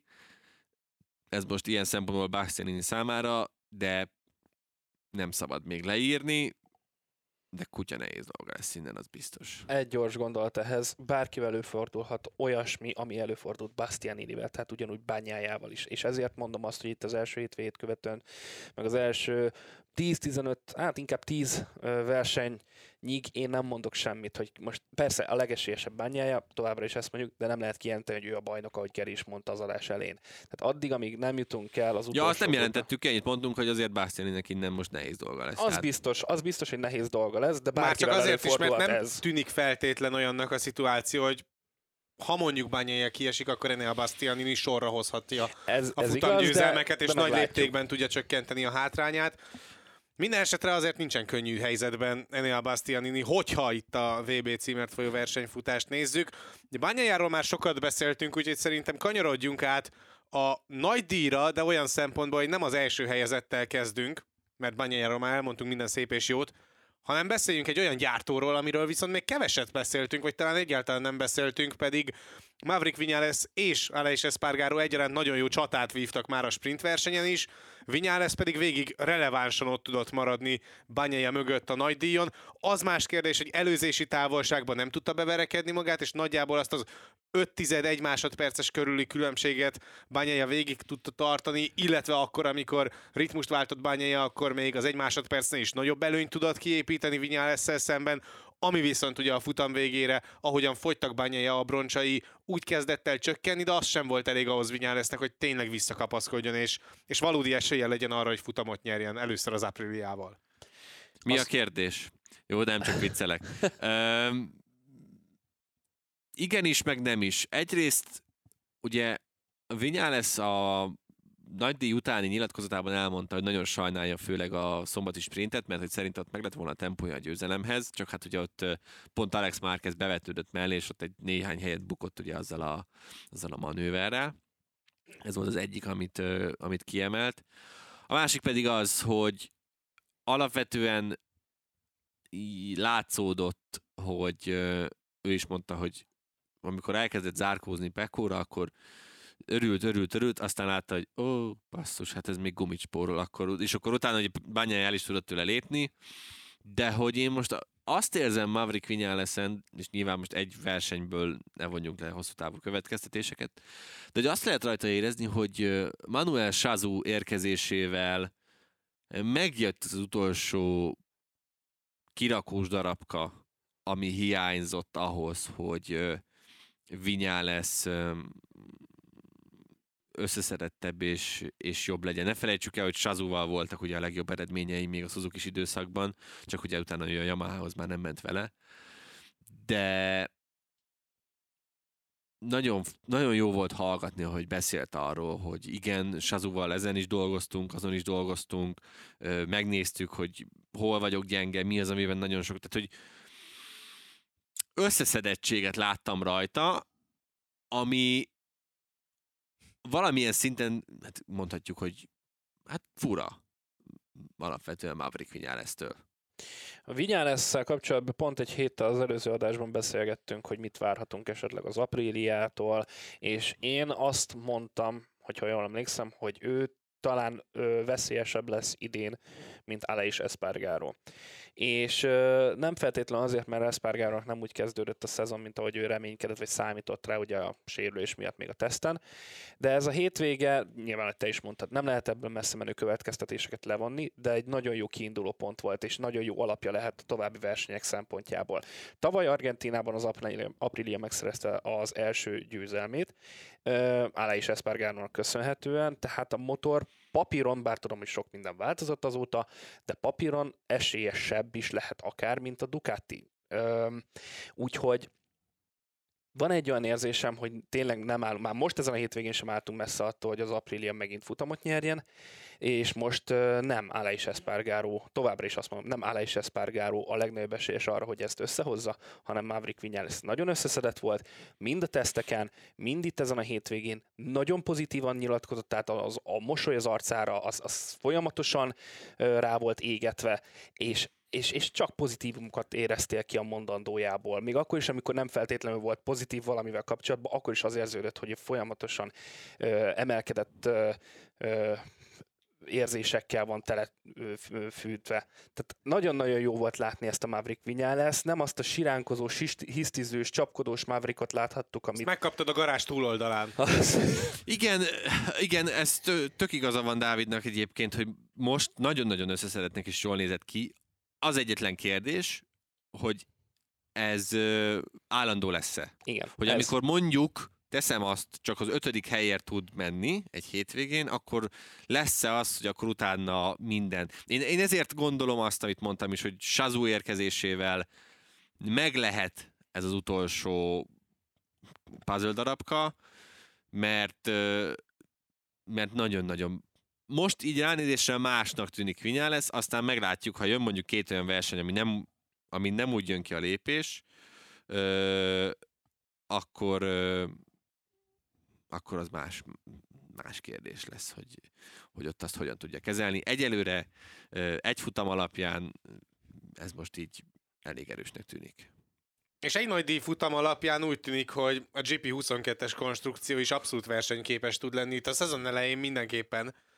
Mert hogy Bezeki pedig megmutatta, hogy igaz kis mintán egyenlőre, de hogy a tavalyi újonc éve nem a véletlen műve volt, és összehozott egy dobogós helyezést. Igaz, ezúttal idézőjelben csak harmadik lett, de hát a VR46 másodéves pilótájától ez egészen szenzációs teljesítmény volt. Ahogyan átverekedte magát ott a sűrűn, persze aztán Vinyales nem tudta tartani a tempót, de szépen fokozatosan szakította le magáról Alex Márkezéket, és összességében egy nagyon nyugodt futama volt Márko Bezekinek, ahhoz képest, amilyen hányatatott hétvégéje volt korábban a bukásoktól, illetve a beállítások nehezebben megtalálásának köszönhetően. Illetve ugye a szombati nullázás után. Tehát ha megnézzük, hogy elég csak átnézni a garázs másik oldalára, hogyha az egyenlő feltétele, feltételekről akarunk beszélgetni. Marini ö, ugye ezen az egy hét, tehát nagyon fú, de ideges voltam. Tehát betettem Luca, betettem Luca Marinit fantaziba, ugye Alex Márkezzel együtt, és amikor ugye nem volt automatice Q2-es Alex Márkez, akkor úgy voltam vele, hogy jó, akkor Marini Q2-es, tegyük őt be aranyba. És akkor jött az első bukás a, a hétvégén, hát mondom, jó, hát mondjuk ez fura, mert ugye nem nagyon szokott bukni, de hát ez van. És akkor utána nullázott a sprinten, majd ugye, és ez a különbség, ami nagyon-nagyon jól, jól látszik, hogy Bezeki ö, nagyon szépen és összeszedetten tudta javítani ezt a hibát. Marini meg egy picit talán az történik most fel, hogy amint egy picit már az esélyesség terhe elkezdte nyomni a vállát, lehet, hogy ez egy picit most itt ezt megzavarta, de hogy ha azt nézem, hogy ráadásul Bezeki ezt most úgy rakta össze, hogy ugye Marininak ez a harmadik éve, ha jól emlékszem, igen, Bezekinek igen. pedig csak a második, tehát hogy egy évvel több tapasztalata van Marininek, Bezeki pedig egy év kevesebb tapasztalattal rakta ezt össze, akkor azt kell mondanom, hogy ez tényleg férfi munka volt Márkó Bezekitől. Nagyon érdekes lesz majd látni egyébként, hogy ez a, motor, a, a mostani eredmény mennyire lesz a motorok erősorrendje is, mert ha most megnézzük, akkor GP23, RSGP 23, GP22, GP22, GP22, aztán KTM, Yamaha, és így tovább. Szóval, hogy ez mennyire marad majd így a hátralévő versenyeken, de tényleg tök jó volt látni Márkó Bezekit, és én mindig örülök, amikor uh, sisak nélkül megcsodálhatjuk a, a videót, a csodálatos szemüvegekről már nem is beszélve, tehát az is, az is óriási. A hülye gyerek szemüveg, van benne, ahogy a Robi mondta. ahogy a Robi mondta, a hülye gyerek szemüveg, de van benne ez a funky faktor, amiért, ú, de szép, funky faktor, ezt fogom használni, ami, amitől rohadt jó hallgatni Bezekit egyébként, meg nagyon, nagyon vicces dolgokat tud egyébként mondani. Tehát egy, szokták mondani a kinti sajtósok is, hogy a, ha akarsz egy jó idézetet, akkor menj oda Márkó Bezekihez, mert hogy azzal, azzal lehet mindig valamit kezdeni majd. Van egy pici rosszi benne amúgy, tehát hogyha valaki nagyon hiányolná, akkor ő neki akár szurkolhat is, mert tényleg egy kicsit ilyen bohókás, de ettől függetlenül egy nagyon-nagyon érett versenyző már fiatal kora és kevés MotoGP is tapasztalata mellett, úgyhogy már tavaly is amúgy rengetegszer emeltük ki Márkó Bezekinek a teljesítményét. És tényleg, ahogy mondtad, egy évvel több tapasztalata van ugyanezzel a motorral, vagy közel ugyanezzel a motorral Marininek, mint, mint neki, és ehhez képest amit ő ide lerakott erre a hétvégére, itt a, nyilván itt a vasárnapi napon, de amúgy az egész hétvégét nézve is lehetne akár mondani, szombat tudom, hogy sikerült, de attól függetlenül is. Ez valami szenzációs volt. Tehát, és nem volt messze amúgy Bányájától és Vinyálesztől a célba érkezésnél. Tehát egy majdnem három másodperces különbséggel ért be bányája mögött, ami egyáltalán nem sok, tekintve, hogy a negyedik helyen végzett Joan Zárkó 8 másodpercre volt. Tehát rettenetesen ügyes, rettenetesen gyors, nyilván ahogy a többi esetben is említettük, ennél sem lehet azt mondani, hogy messze menő következtetést lehetne levonni, de hogyha eljutunk a szezon feléhez, és nagy részt, vagy akár tényleg végig ezt fogjuk látni tőle ezt a teljesítményt, akkor nagy az esély arra, hogy őt valahova följebb fogják ültetni Ducatis berkeken belül. Tehát én nem, nem lepődnék meg, hogyha jövőre mondjuk esetleg Prima Pramak lenne nála. Bezeki erőből tudta leszakítani a mögötte motorozókat, és sikerült egy elég nagy előnyt kialakítani ugye a végelszámolásra ott a harmadik helyen, de ebben azért annak is volt köze, hogy egy egészen kiváló csatát láthattunk a negyedik helyért. Zárkó, Alex Márquez, Binder, Miller és Aleix Espargaró között. Tényleg, mintha a szombati sprintet ültettük volna át a vasárnapi nagydíj körülmények közé. Az egyetlen apró szépség hibája a dolognak nyilván az volt, hogy a negyedik helyért és nem a dobogóért zajlott ez a versenyfutás. Minimalista volt Zárkó, mert uh, igazából ezt hoznia kellett volna mindenképpen, sőt, talán még ennél is többet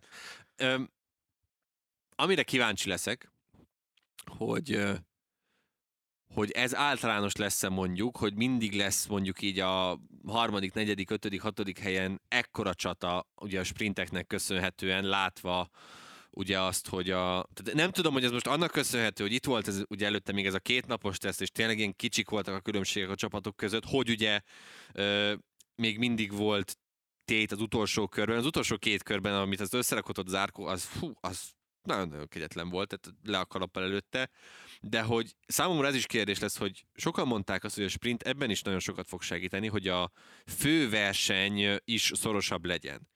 Ha most abból indulok ki, hogy azért itt Portimaóban tudtak unalmas versenyek lenni az, azóta, mióta itt megy a mezőny, akkor ahhoz képest ez a, ez a vasárnapi verseny rohadt jó volt.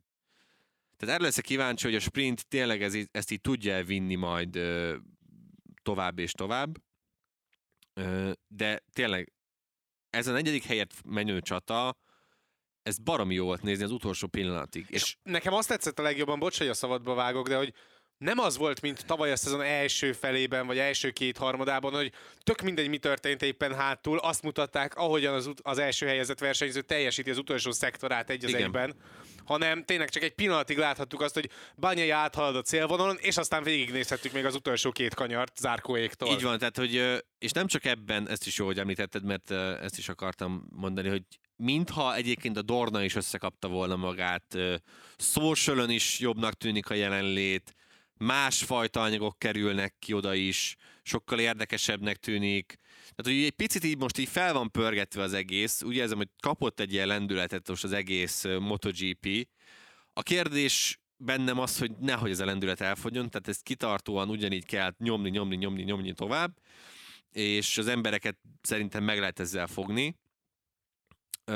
Szóval ez is egy tök jó dolog, de amit, amit te is mondtál, az tényleg külön kiemelendő, hogy végre sikerült eljutatni oda a rendezőt agyban, hogy én értem, hogy most tök jól néz ki, hogy bányája átgurul a célvonalon, de hogy az a csata, ami meg van ott a negyediktől hetedik, nyolcadik, kilencedik helyért, az sokkal-sokkal izgalmasabb, és tényleg jó volt látni.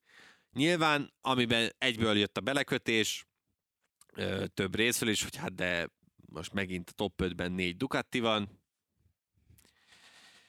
Nem lett volna szerintem ez ennyire látványos, mert hogyha nyilván nincs az a Márquez Oliveira. Oliveira ütközés, akkor, akkor azért ott lett volna még Aprilia is, meg Honda is még több szerintem az elejében, de ez már, ez már lényegtelen. Én örültem, hogy ilyen csatát láthattunk. Nekem a hétvége egyik tényleg pozitívum a Alex Márquez volt, aki nagyon-nagyon jól néz ki ezen a Ducatin. KTM-ekről és Yamahákról beszéltünk már sokat, nem tudom, maradt-e akkor még bennetek valami, amit mindenképpen elmondanátok? Hát szerintem elmondtunk mindent Mert szerintem eléggé alaposan körbejártuk. Nyilván itt meg mi is szokjuk ezt az újféle menetrendet, hogy akkor hogy lehet ezt szépen jól felépíteni. Nagyon sok volt most a, a történés ezen az első hétvégén, tehát nagyon nehéz összeszedni a Jó, mondjuk, hogyha szerencsénk van, akkor nem lesz kevesebb a következő Há, hétvége sem. Maradjon így, nem azt mondom, többi. hogy ez baj, hanem azt maradjon így, tehát hogy könyörgöm ezért, hogy így maradjon minden. Igen, tehát hogy inkább csinálunk másfél órás adásokat mi is, hogyha úgy van, de igen, a KTM-et csak dicsérni lehet, mondom, kíváncsi leszek, hogy ez a rendület mennyire tart ki, illetve hogyha Binder egészséges lesz, akkor mennyivel lesznek még előrébb. Én már előre nézegettem az argentin hétvégére, ott lehet, hogy lesznek olyan körülmények, amikben ez eső? A, ezek jók lesznek ezek a srácok. Igen. Szóval eső. De... Akkor zárkó. Na. Jó, Mindegy. Okay menjünk, menjünk tovább, mert azért még itt van, van, van ember, igen, Van még egy témánk, még mielőtt nagyon ráhúznánk a vizes lepedőt egy valakire, Aleix Espargaro végig panaszkodta az egész hétvégét. Hú. Igen, a, hogy mondtad, az egy utcában élőket össze lehetett igen. igen. kötni. A végig panaszkodta, az igen, Végig nyígta. Szerintem nem, az jobb. Nem, nem nyígta végig. Nyilván ugye neki szalindult, tehát hogy amikor a testvéredet látod, hogy ott kell gyakorlatilag csórit összeszedni, a feleséges sírva jön ki a Medical Centerből, és, és neked úgy még menni kell ott az utolsó edzésen, hogy bekerülj a Q2-be automatizál, sosem, sosem lehet jó. A sprinteket mikor leszállt a motorról, azt lehetett rajta látni, hogy ő élvezte, aztán mikor valahogy már eljutott a média elé, akkor már az jött le, hogy hát ez a sprint, ez neki nem, ez, ez, ez túl sok. De továbbra is azt gondolom, hogy nem lesz minden sprint ilyen, tehát hogy most nagyon közel volt egymáshoz a mezőny, első verseny hétvége volt, mindenki kicsit rozsdás, ilyenkor mindenki nagyon akar, nagyon meg akarja mutatni. Extra te, Ez, igen, tehát hogy ez, ez nem lesz szerintem ennyire durva. Ö, a verseny az, az jobban fájt neki, ahogy láttam. Szerintem nyilván azért is, mert látta, hogy Vinyá lesz mennyire elő van. Ugye el is, a verseny végén próbálta is elhajtani a kamerát. Ö, Nem nagyon hatott. nem, a hát, rendezőt se. de, de ez, ez ilyenkor tehát nem is értem. Tehát joguk van ott lenni. Most próbálhatod, tehát álljál fel, menjél be olyan helyre, ahova nem tudnak utána Vagy menni. csináld azt, amit Quartararo, hogy leülsz, megpróbálsz elbújni ott a garázs mélyén, és ne hajtsad fel a sisakrostét. Igen, vagy ne, ne vedd le a sisakot, de de nem, nem igazán értettem, szerintem ő többet várt ettől a hétvégétől, de nem tudott mit kezdeni szerintem számára meglepő módon a KTM-ekkel, és ugye ott Zárkóval sem, meg Alex Márkezzel sem. Ettől függetlenül szerintem nem volt rossz, rossz hétvége az Aprilia számára, Alesnek már az annyira nem, nem jött össze, de neki is alkalmazkodnia kell, tehát nincs mit tenni, vagy akkor most már tényleg valakinek bele kell állnia, és többen is mondták, ugye sokan azt gondolják, hogy Carmelo Espelétának a ez egy a, leg, a szó, amitől igazán fél, ugye ez a, az unión, tehát a versenyzői ö, szervezet megalakítása, ö, akkor bele kell állni, akkor tényleg hozzanak össze most már valamit, Igen, mert csak ugye az a probléma, és ezt ezt beszéltük is hallgatjuk. külön a hétvége során, hogy addig ez tényleg rettenetesen nehéz lesz, hogyha mondjuk az egyik fő beszédtéma a sprint lenne, és ott is a mezőny egyik fele imádja, a másik meg utálja. Tehát úgy azért nehéz lesz egységes álláspontot képviselni, hogy van mondjuk nyolc versenyző, aki azt mondja, hogy ez a sprint, ez a legjobb dolog, ami történhetett valaha a GP-vel. Igen, nyilván, tehát hogy e- emiatt mondom azt, hogy hogy nehéz lesz így bármiféle versenyzői szövetséget létrehozni, főleg, hogyha nagyon a mm, hajlandóság sincsen meg rá, meg ugye, azt, tehát ugye versenyzők sem értenek abba, hogy kinek kéne vezetni, volt, aki azt mondta, hogy régi versenyzőnek, volt, aki azt mondta, hogy ügyvéd kéne, nem tudom, hogy most hogy állnak a sprint bónuszokkal végül, erről nagy kus volt egész hétvégén, lehet, hogy akkor azzal megáll, abba megállapodtak valahogy. Szóval vannak még itt nyilván rendezetlen kérdések, de akkor fogjanak össze és csinálnak valamit. De ne legyen ez, hogy most akkor ezeket így elpufogtatjuk, aztán ha Argentinát meg megnyerem, a sprintet is, meg a Akkor minden szép és akkor jó. minden király lesz. Akkor nagyon jó. Hát akkor nagyon-nagyon jó. Tehát, hogy nyilván ez benne van, az emberi természet, hogy amikor nem jön az eredmény, akkor nyilván úgy érzed, hogy minden szar, minden rossz, ennél csak jobb lehet. De amikor meg a tetején vagy, akkor meg nem kell az ellenkezőjébe átesni, nyilván ez sem egyszerű. Szóval vannak itt még nyilván kérdések, amik rendeződni fognak, én azt gondolom folyamatosan, ahogy megyünk a szezonban előre, de nem szabad túl reagálni, amit mondtam is, hogy tendenciákról beszélni egyetlen hétvége után hülyeség. Jó, de két verseny. Na, de most akkor vegyük komolyan a dolgokat, és térjünk át egy olyan témára, amiben szerintem Dávidnak is lesz karakteres véleménye. Van egy 93-as rajtszámú versenyzőnk, név szerint Mark Márquez, aki hát ahhoz képest, hogy milyen magasan kezdte a vasárnapi napot az elején. Ugye ott volt a kiváló szombat, mindenki arról beszélt, hogy na, a Márquez faktor mennyire ültethető át majd a hosszú távú nagydíjra is. Hát semennyire, mert két kör után véget ért, és nem csak számára, hanem Miguel Oliveira számára is a nagydíj, és azért Jorge Martin versenyét is jelentősen befolyásolta az, hogy elvitte a lábát. Nézd, ö, Amire ő azt mondta, bocs, hogy egyébként ő Martinnal nem volt kontaktja, Igen. azt nem is értem, de mindegy. mi, ezt nem is... tehát- Jó. Tehát Mark Marquez tényleg a kukába dobta jóformán ezt a jó szombati napját. És ezt Egyébként- nem azért, Bocs, még egy kép, fél gondolat. Én imádtam azt a képsort, visszanéztem a nagy díjat azóta, hogy a lelátó fele egyébként Mark Márkezes merchandise-ban ült egy, a főlelátón, tehát hogy Márkezes Hát persze, póló, mert- sapka, mi egymás, és ott mutogatnak meg anyáznak a szurkolók egyébként Persze, hát benne. nagyon gyönyörű képek vannak, ahogy ott viszik a motor, és ott látod, hogy mindenki bemutat neki, hogy az anyádat. Tehát, hogy van, voltak ilyenek, Na. igen. Mark Márquez egy zseniális versenyző, ezt muszáj az elején elmondanunk. Ezt senki sem tagadhatja, és azt a gyűlöletet, amit ő kap, a sokszor igazságtalanul kapja. Most viszont abszolút megérdemli azt, hogy utálják, mert egyrészt a hazai versenyzőt ütöttek, De most aki ha nagyon a jó volt, Morbidelli üti ki, akkor is lehet utálni, hogyha ugyanígy csinálja. de nem ez, Persze, mindenkit Má- má- ugyanúgy. már, már kezd viszont egy, tudod, hogy a múltjából fakadóan is nagyon sokan utálják. A lényeg az, hogy egy olyan hülye manővert csinált, amit, ne, amit elkezdtek ráfogni a technikára. Mutassál nekem akkor egy telemetriát, hogy ez tényleg a technika okozta. Nem fogsz tudni ilyet mutatni, mert nem az okozta. Ez miért nem lehet akkor azt mondani, hogy bocsássatok meg, Elmértem a elmértem féktávot, a gyerekek, féktávot, elnézést első. kérek, De ezt ezzel a mo- szar motorral De nem ezt tudok mondta úgy. is, de ő ezt mondta, ő mondta, hogy ő egyébként súlyosabb büntetést is elvállalt, mondta, hogy ezen nincs mit mentegetőzni. De Ezzel más a- mentegető, mentegetőzött ő helyette, a csapat Hát részéről. jó, de a csapat mindig védeni fogja, tehát ezzel nem kell foglalkozni. Én azt gondolom, hogy ha elismeri, ő elismerte, ö, Jó, a Martinos rész azt nem értem. a Mártinos részt nem értem, azt se értem, amit tényleg mondott Oliveira is, hogy neki valami olyasmit is mondott elvileg már ez a Medical Centerben, hogy a, voltak a fékekkel problémái, akkor arra mondta, tehát Oliveira erre a nyilatkozatában annyit mondott, hogy ha vannak fék problémáid, akkor nem próbálsz ennyire ráesni valakire, hanem akkor már hamarabb elkezdesz fékezni, amiben igaza van, ö, alapvetően, tehát ezt én se értem, hogyha tényleg már érezte, hogy voltak fékonyai, akkor ezt minek kell, ugye Hát Arra számított biztos, hogy majd Martinon lelassul, és akkor majd ahogy fordul be, Persze. akkor Martin Figyelj, az, hogy ott kikerült, azzal még jobban is jártunk, mert ott, ha Martint veli teli, teli be, tehát akkor fú, ott az még csúnyább lehetett volna szerintem.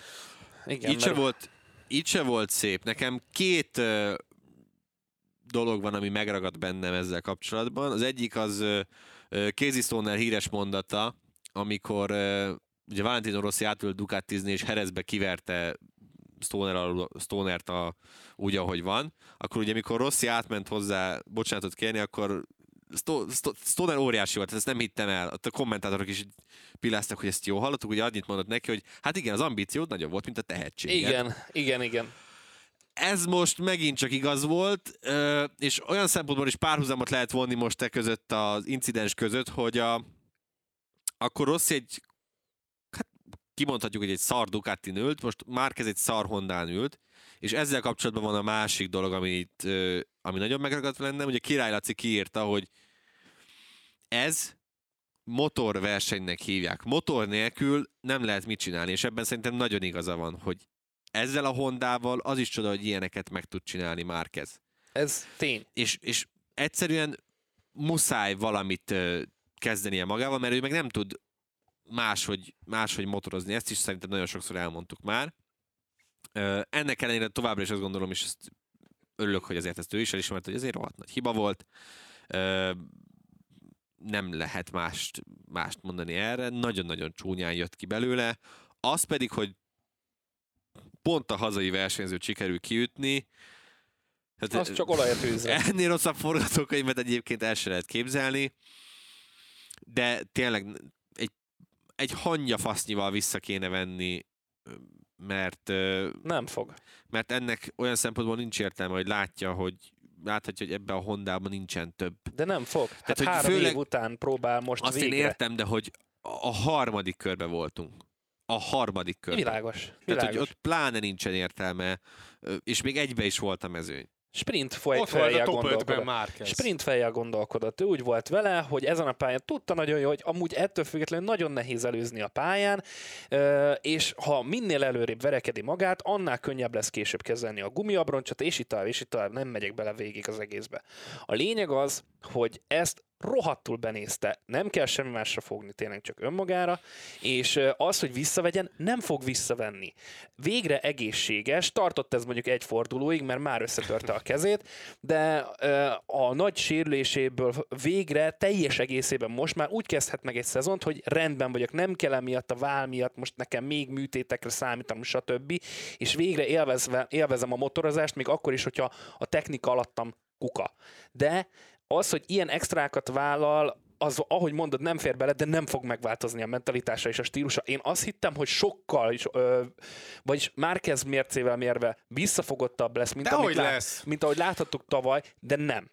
Nem, Nem. azt láttam. tavaly nyilván azért is volt visszafogottabb, mert nem volt ott százszázalékos Igen, ez mm, van. fizikálisan. Most, most már az. Igen. Ami a másik számomra érthetetlen ö, vergődése volt, nyígása volt a hétvégének szintén a, a, a sajtó részéről, hogy ugye oda mentek elvileg meg, tehát kijött, hogy kap egy dupla hosszorkörös büntetést az argentin nagy díjra.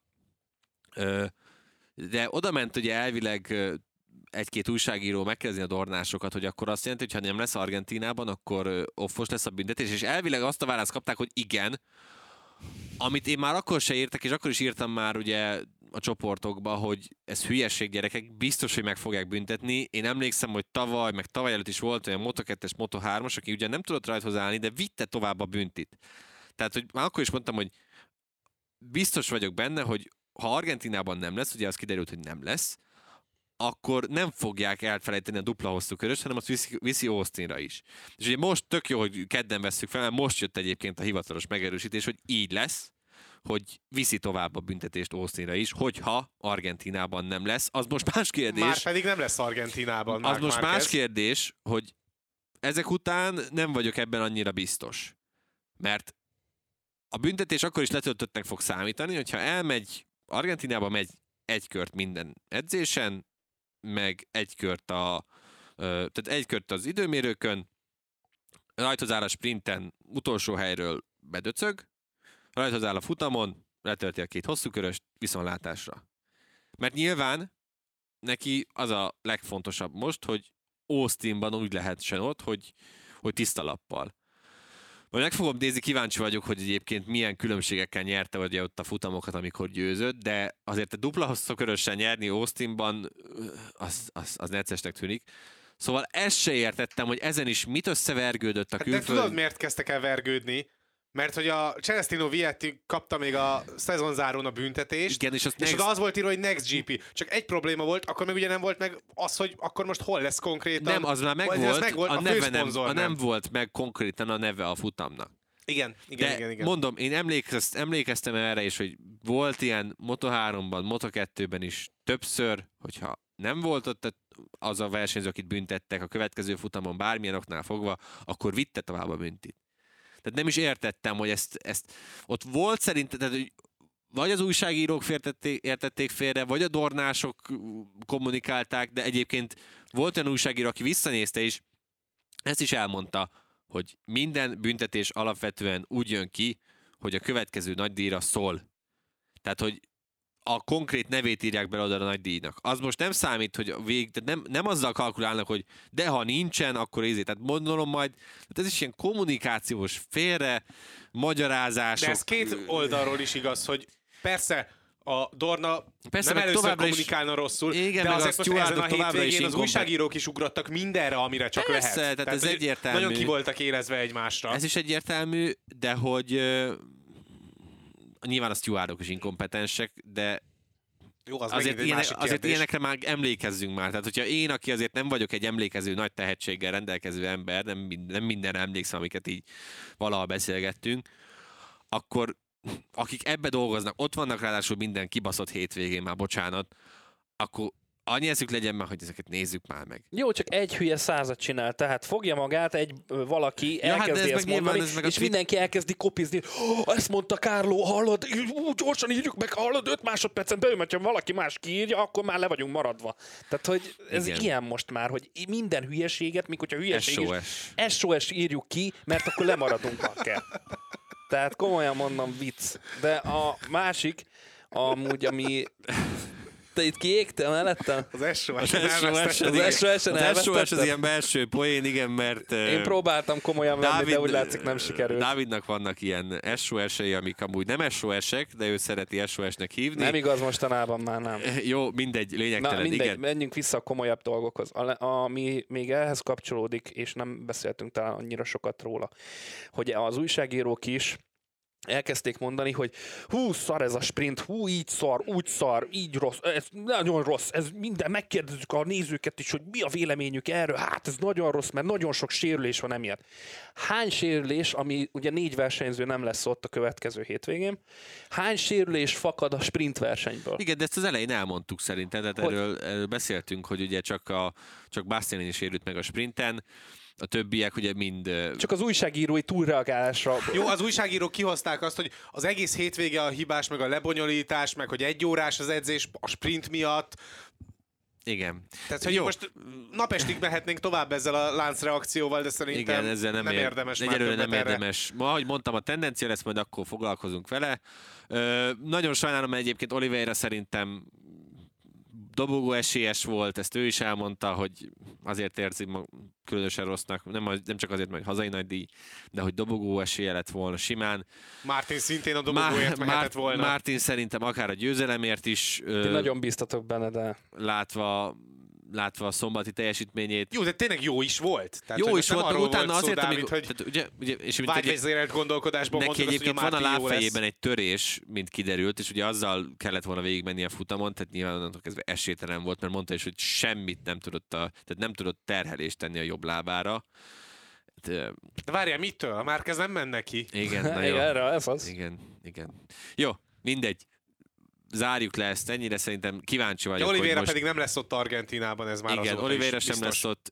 Márquez szerintem így kétséges, hogy nem megy el letöltögetni ezeket a büntiket, hogy Austinba tiszta legyen a lap. Meglátjuk. Sokat beszéltünk arról, hogy még mindig csak egy hétvége telt el, és nem nagyon érdemes tendenciákat keresni, de első benyomásaink vannak az első hétvégéről. Hogy tetszett ez az egész hétvége? Mennyire éreztétek jónak ezt az új formátumot? Sprinttel, pilóta parádéval, mindennel, és mi az, amiben szerintetek kéne változtatni? A formátum szerintem jó, nekem alapvetően tetszik. Most sokan utálni fognak, de nekem sok a Moto2, Moto3. Tehát, hogy ezt beszéltük már a hétvégén mi is, hogy sokkal jobb lenne a péntek délelőtti MotoGP edzés, és hogyha egy órás lenne, és a Moto2, Moto3-ból nekem bőven elég lenne mindegyik És szombaton edzés. láttuk, hogy ez egyébként működik, Igen. tehát tök dinamikus volt, teljesen Igen, rendben volt, és nem hiszem, hogy sokat veszítenének akkor, hogyha... mindegyik edzés legyen fél órás, és, és meg vagyunk, és elég, és tényleg próbáljuk minél jobban a GP-t uh, tolni, amennyire csak lehet, mert uh, mert úgyis az érdekli igazából az embereket. Nekem sok, egyszerűen sok a sok volt a Moto2, Moto3. Mondjuk ebből a szempontból viszont maga a hétvége felépítése, az szerintem jól ki van találva, hogy oké, okay, lehet, hogy még mindig több a Moto2, mint a, meg a Moto3, mint amit mondjuk kéne, hogy kapjon a néző, de legalább nincs az, hogy lemegy a katartikus MotoGP-s időmérőedzés, vagy a MotoGP ö, P2 pénteken, és akkor utána még ott malmozunk egy Moto2-es szabad Persze, edzésen, tehát vagy nyilván időmérőn. ilyen szempontból ez is előlépés, azt nem, az, az is nyilván egy jó dolog, de hogy nekem én, én még mindig azt érzem, hogy, hogy nekem Én ez, is ezt érzem, ez, én ez veled sok. vagyok amúgy ebben. Illetve nekem tetszett a pilótaparádé, és látszik, hogy azért ez még mindig Hú, ez egy, nagyon esetleges volt. Nagyon. egy Tehát ez- alapvető, hát az első. De, De, hát, tehát, hogy nem tudom, hogy ti mennyire hallottátok vissza, főleg Gergő, te, mert te nyilván hallottál engem is, meg közben gondolom nézted a feedet is, hogy sok esetben a helyszíni hangosítás is olyan volt, hogy ők se tudták eldönteni, hogy akkor most a helyszíni műsor közül beszéljen a nézőköz, vagy rákapcsolják az Apple Yardot a nagy, na, a nagy hangosításra. Persze, hát és de- emiatt olyan szintű diszonancia volt, és káosz volt sokszor, az pedig már a másik kérdés, hogy mint hogyha a versenyzők is inkább a, egymással beszélgettek, integettek, és amikor bármiféle interjút kellett adni az Apple Yardnak, akkor azért érződött az, hogy sok versenyző úgy áll hozzá, mint hogyha a fogát húznák. igen, hát nyilván, ha lehetne, akkor ezekbe a beszélgetésekbe jobb lenne belehallgatni, de azt még nem látom, hogy most 20 akárhány embert így fel mikroportozol, és akkor azt valahogy úgy meg normálisan oldani.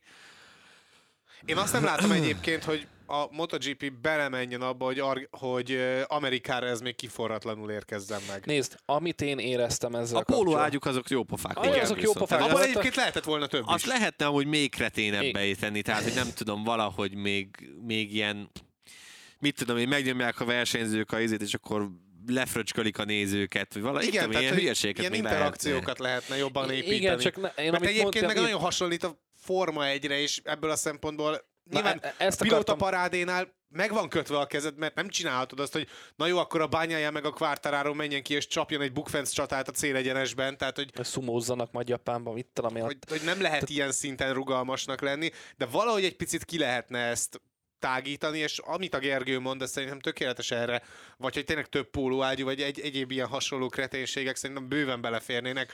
Már csak azért is, mert talán ez a közeg, ez a motoros közeg kicsit tökösebb ebből a szempontból, és velük sokkal jobban meg lehet ezt csinálni. Nem, nem hiszem, nem, nem múlik ezen. A rajongó az rajongó, az őrült rajongó. Nézd meg, hogy hogy szedték szét, amikor véget ért a pilóta parádé, bejelentek ugye a boxba, Az és akkor men- esetleges me- me- volt. me- Jó, ment a aláírás, és szedték szét őket. ment. Az a, figyelj, ez a Hero Walk az egyébként jó pofa, de Too much Azt volt meg- szerint, nem- az egy nem- kicsit talán. nem mondanám, hogy túl much volt, inkább azt nem értem, hogy miért nem próbálják a átemelni, tehát láthattuk a, a Superbike-ban milyen jó pofa, amikor ugye ott a leintés után Jó, ugye oda hátra mennek, és akkor ott végig pacsiznak a nézőkkel, mit tudom én, tehát hogy azt is lehetne a, futamok után, vagyis a főfutam után, mert a, az viszont szerintem rohadt jó volt, hogy a sprint után ugye ki tették őket ugye a rajtrácsra, gyakorlatilag ott álltak meg, és akkor ott építettek ilyen pódiumot. Nyilván lehetett volna mondjuk a nézők felé forgatni azt a pódiumot alapvetően, hogy ne így oldalasan lássanak rá a nézők, de hogy az egy tök jó kinéző, végre valami másabb történet volt. Az is egy kicsit ilyen F1-es, de nem baj. De jól néz ki. Jól Igen, nézett tehát ki. Ott vannak, Vannak- a motorok, ott vannak a versenyzők, Vannak jó pofa dolgok, amik így, tehát ha én attól tartok csak, hogy akkor most ebbe így beleülnek, hogy hát ez így jó, és akkor megnyugszunk, hogy ez már másabb, mint ami volt, de hogy tovább kell menni, tovább kell gondolni, tovább kell folytatni. Tehát, hogy amiben például a Forma egy tök jó, az a prezentáció. Tehát, hogy amikor, Abszolút. amikor ott a, már szállnak le a versenyzők a mm, vagy szállnak le a versenyzők, amikor nyilatkoznak Szállnak a, nyilatkoznak a versenyzők, ugye akkor ott mögöttük megy egy highlights saját magukról, vagy valami látványos megmozdulásról, stb. stb. stb.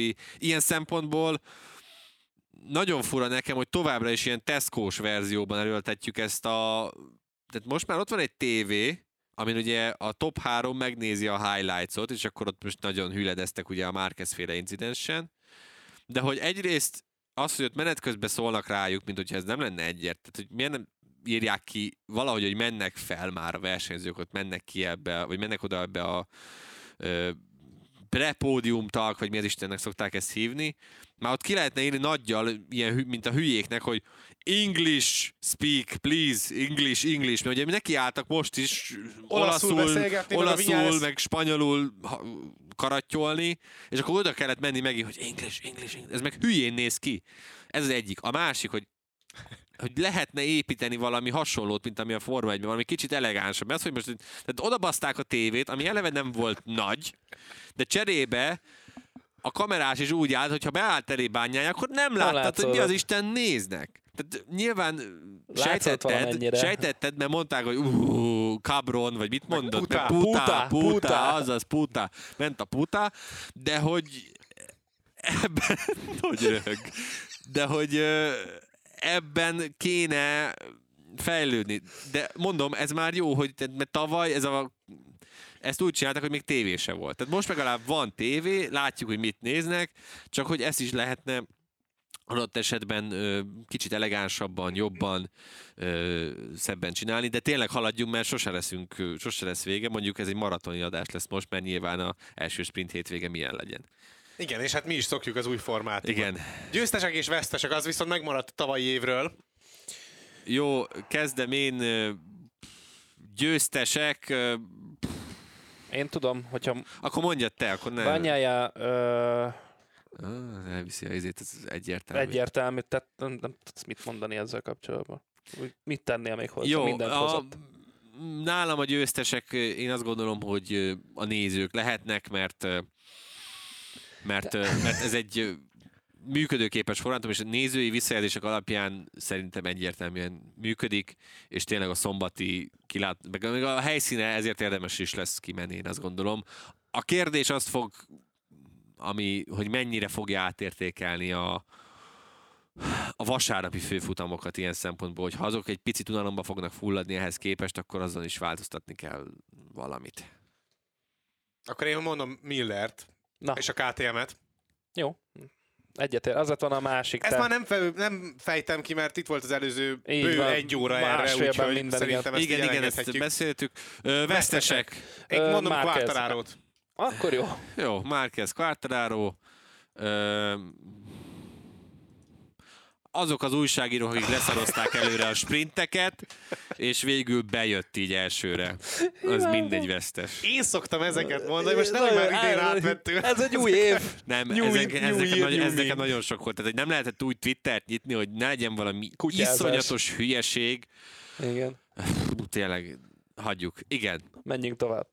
Hétvégén Argentina. Na, hát mi? Hát, hova? Ja, tippelde Tipp is. és. Halló, jó napot. Nyilván Na. túlságosan letekert. Na, Na, először is a- nagyon szépen köszönjük, mert rengetegen vagyunk a fantaziban, az, a Network 4 Fantasy Ligában, tényleg tök jó. Ö, 100... 20 valamennyi volt 20 legutóbb. 132-en vagyunk Már. már. Azt a Az mindenit. Úgyhogy nagyon-nagyon köszönjük, gyertek, gyertek, játszunk, mutassátok, hogy mennyivel jobbak vagytok. Ez sikerült már az első hétvégén megmutatni. Én, a, én az erős 26. helyen zártam, ugye én már nagyjából kifejtettem, hogy nálam ö, sokat számított az, hogy bíztam Luca Mariniben, mert hogy hú, hát Q2-es. Az idei év egy fantázia egyébként szerintem sok szempontból kibaszós, tehát, hogy az árakat én nem igazán értem. Kíváncsi leszek, hogy most mennyire fognak hozzányúlni. Hát jó lenne, mert én Ö, nagyon szarul állnék különben. Igen, Hát- hát... tehát, hogy valamit muszáj... Na, tehát nálam úgy nézett ki, hogy Bányája Marini, tehát az Bányája nyilván jó volt. Alex Márquez, Augusto Fernández. Augusto Fernández egyébként így, így nem volt egy rossz pick. Hozott 8 pontot, vagy 8 és figyelj, tehát, azt ez hiszem. Teljesen jó. Ö, aztán ugye konstruktőrnek én egy, elvert, elvittem egyértelműen a Ducatit. Ö, csapatnak a Prima Pramakot tettem, mert ugye másképpen elég gatya versenyzőket tudtam csak volna összeválogatni, hogyha most beteszem oda is a gyári Ducatit, ami annyira nem lett végül egy rossz választás. Azt nem tudom, hogy végül Bányája eleget hozott ugye ahhoz, hogy így is vezesse talán a gyári Ducati a, a, a Mindjárt megnézem. pontversenyt. Igen. Igen, tehát, hogy jó, mindegy. Nem, nem, nem, az Aprilia vitte a sót. Aprilia vitte, bassza meg. Na mindegy. Akkor, Bocsánat.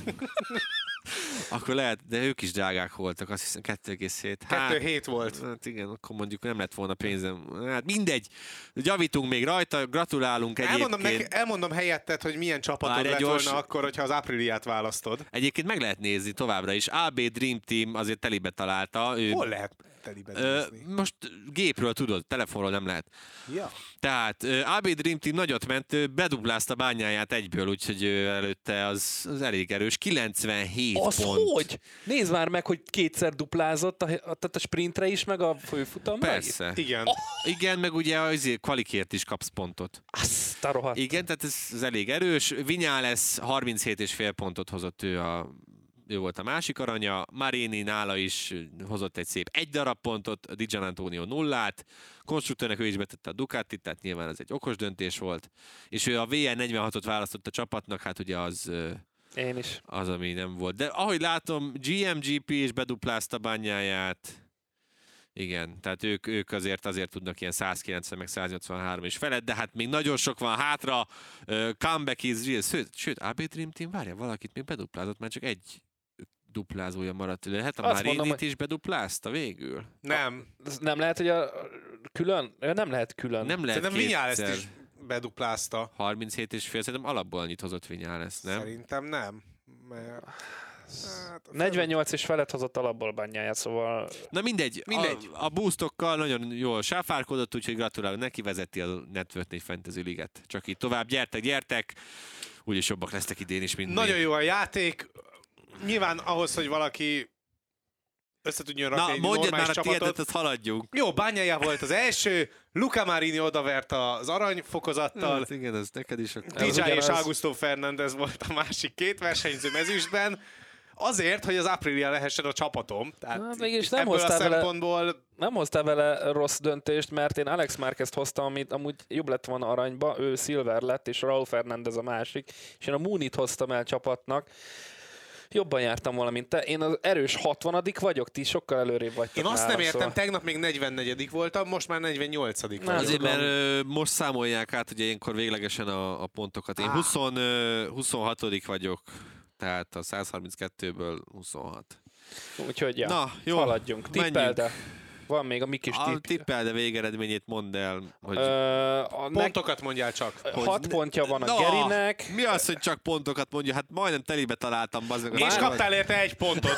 Annyira találtad telibe majdnem. Na, Martin, ugye most már úgy van, hogy sprintet és főfutamot is nézünk.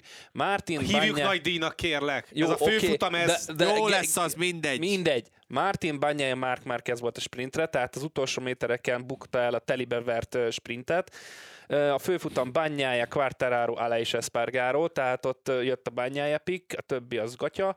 A Isti, te nagyon jól tippeltél a sprintre, Martin Bagnaia szintén majdnem összejött, a Zárkó lett a harmadik nálad, tehát nulla pont, és a, a nagy díjadra akkor Bagnaia, Martin, Quartararo, az a Martin pick az jó lett volna, csak valószínűleg akár meg is lehetett volna az a második hely, nem így lett.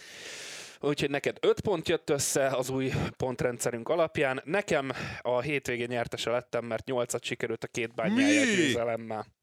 Hát 5 meg 3 az mennyi neked? Baszki.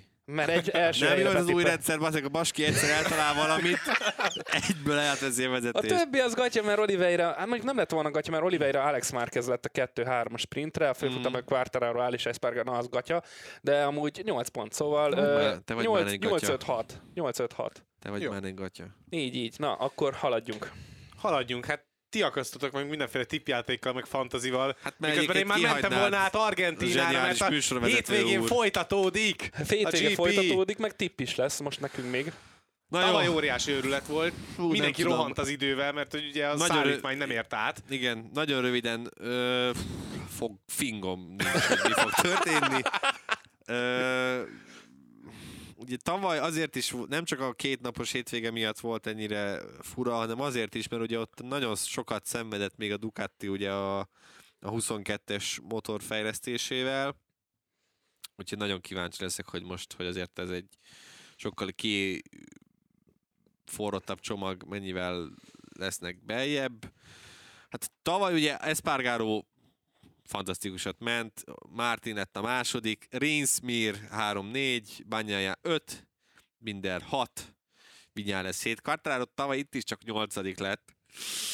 Az nem túl jó így, így előre, hogyha azt nézem. Bezeki 9, Bastianini 10, Marini 11, és így tovább. Miller csak a 14 lett, úgyhogy az nem volt egy jó futama, igen. Hát, De az megint csak a Ducatira fogható, mindegy.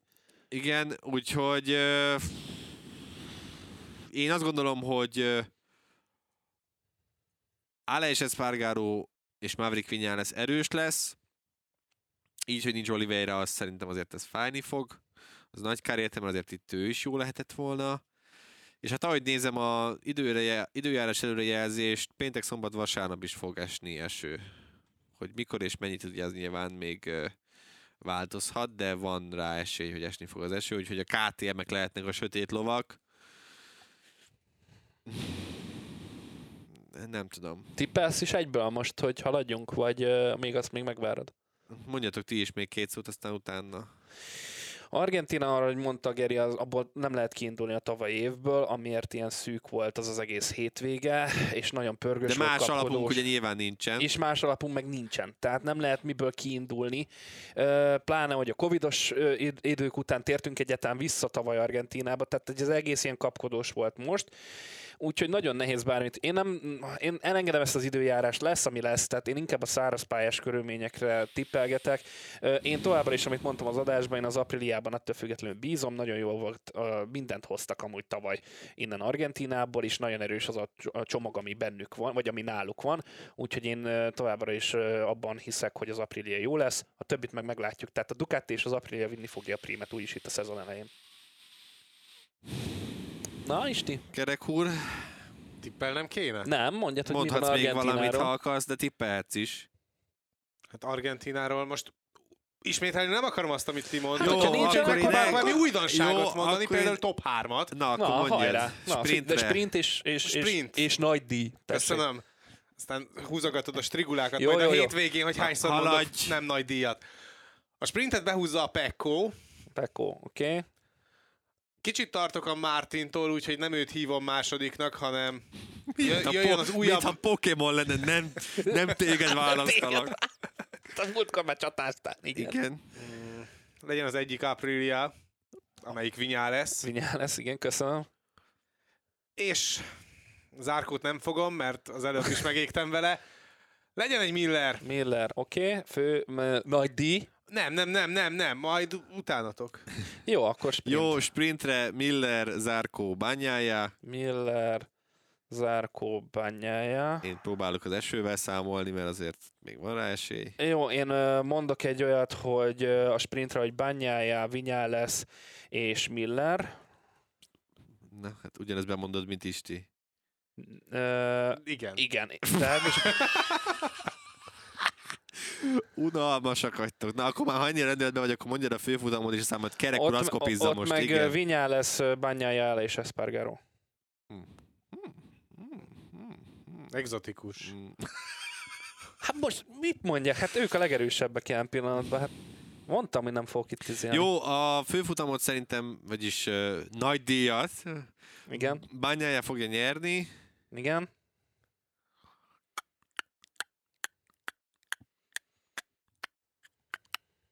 Ale és Espargaro lesz a második. Ú, igen.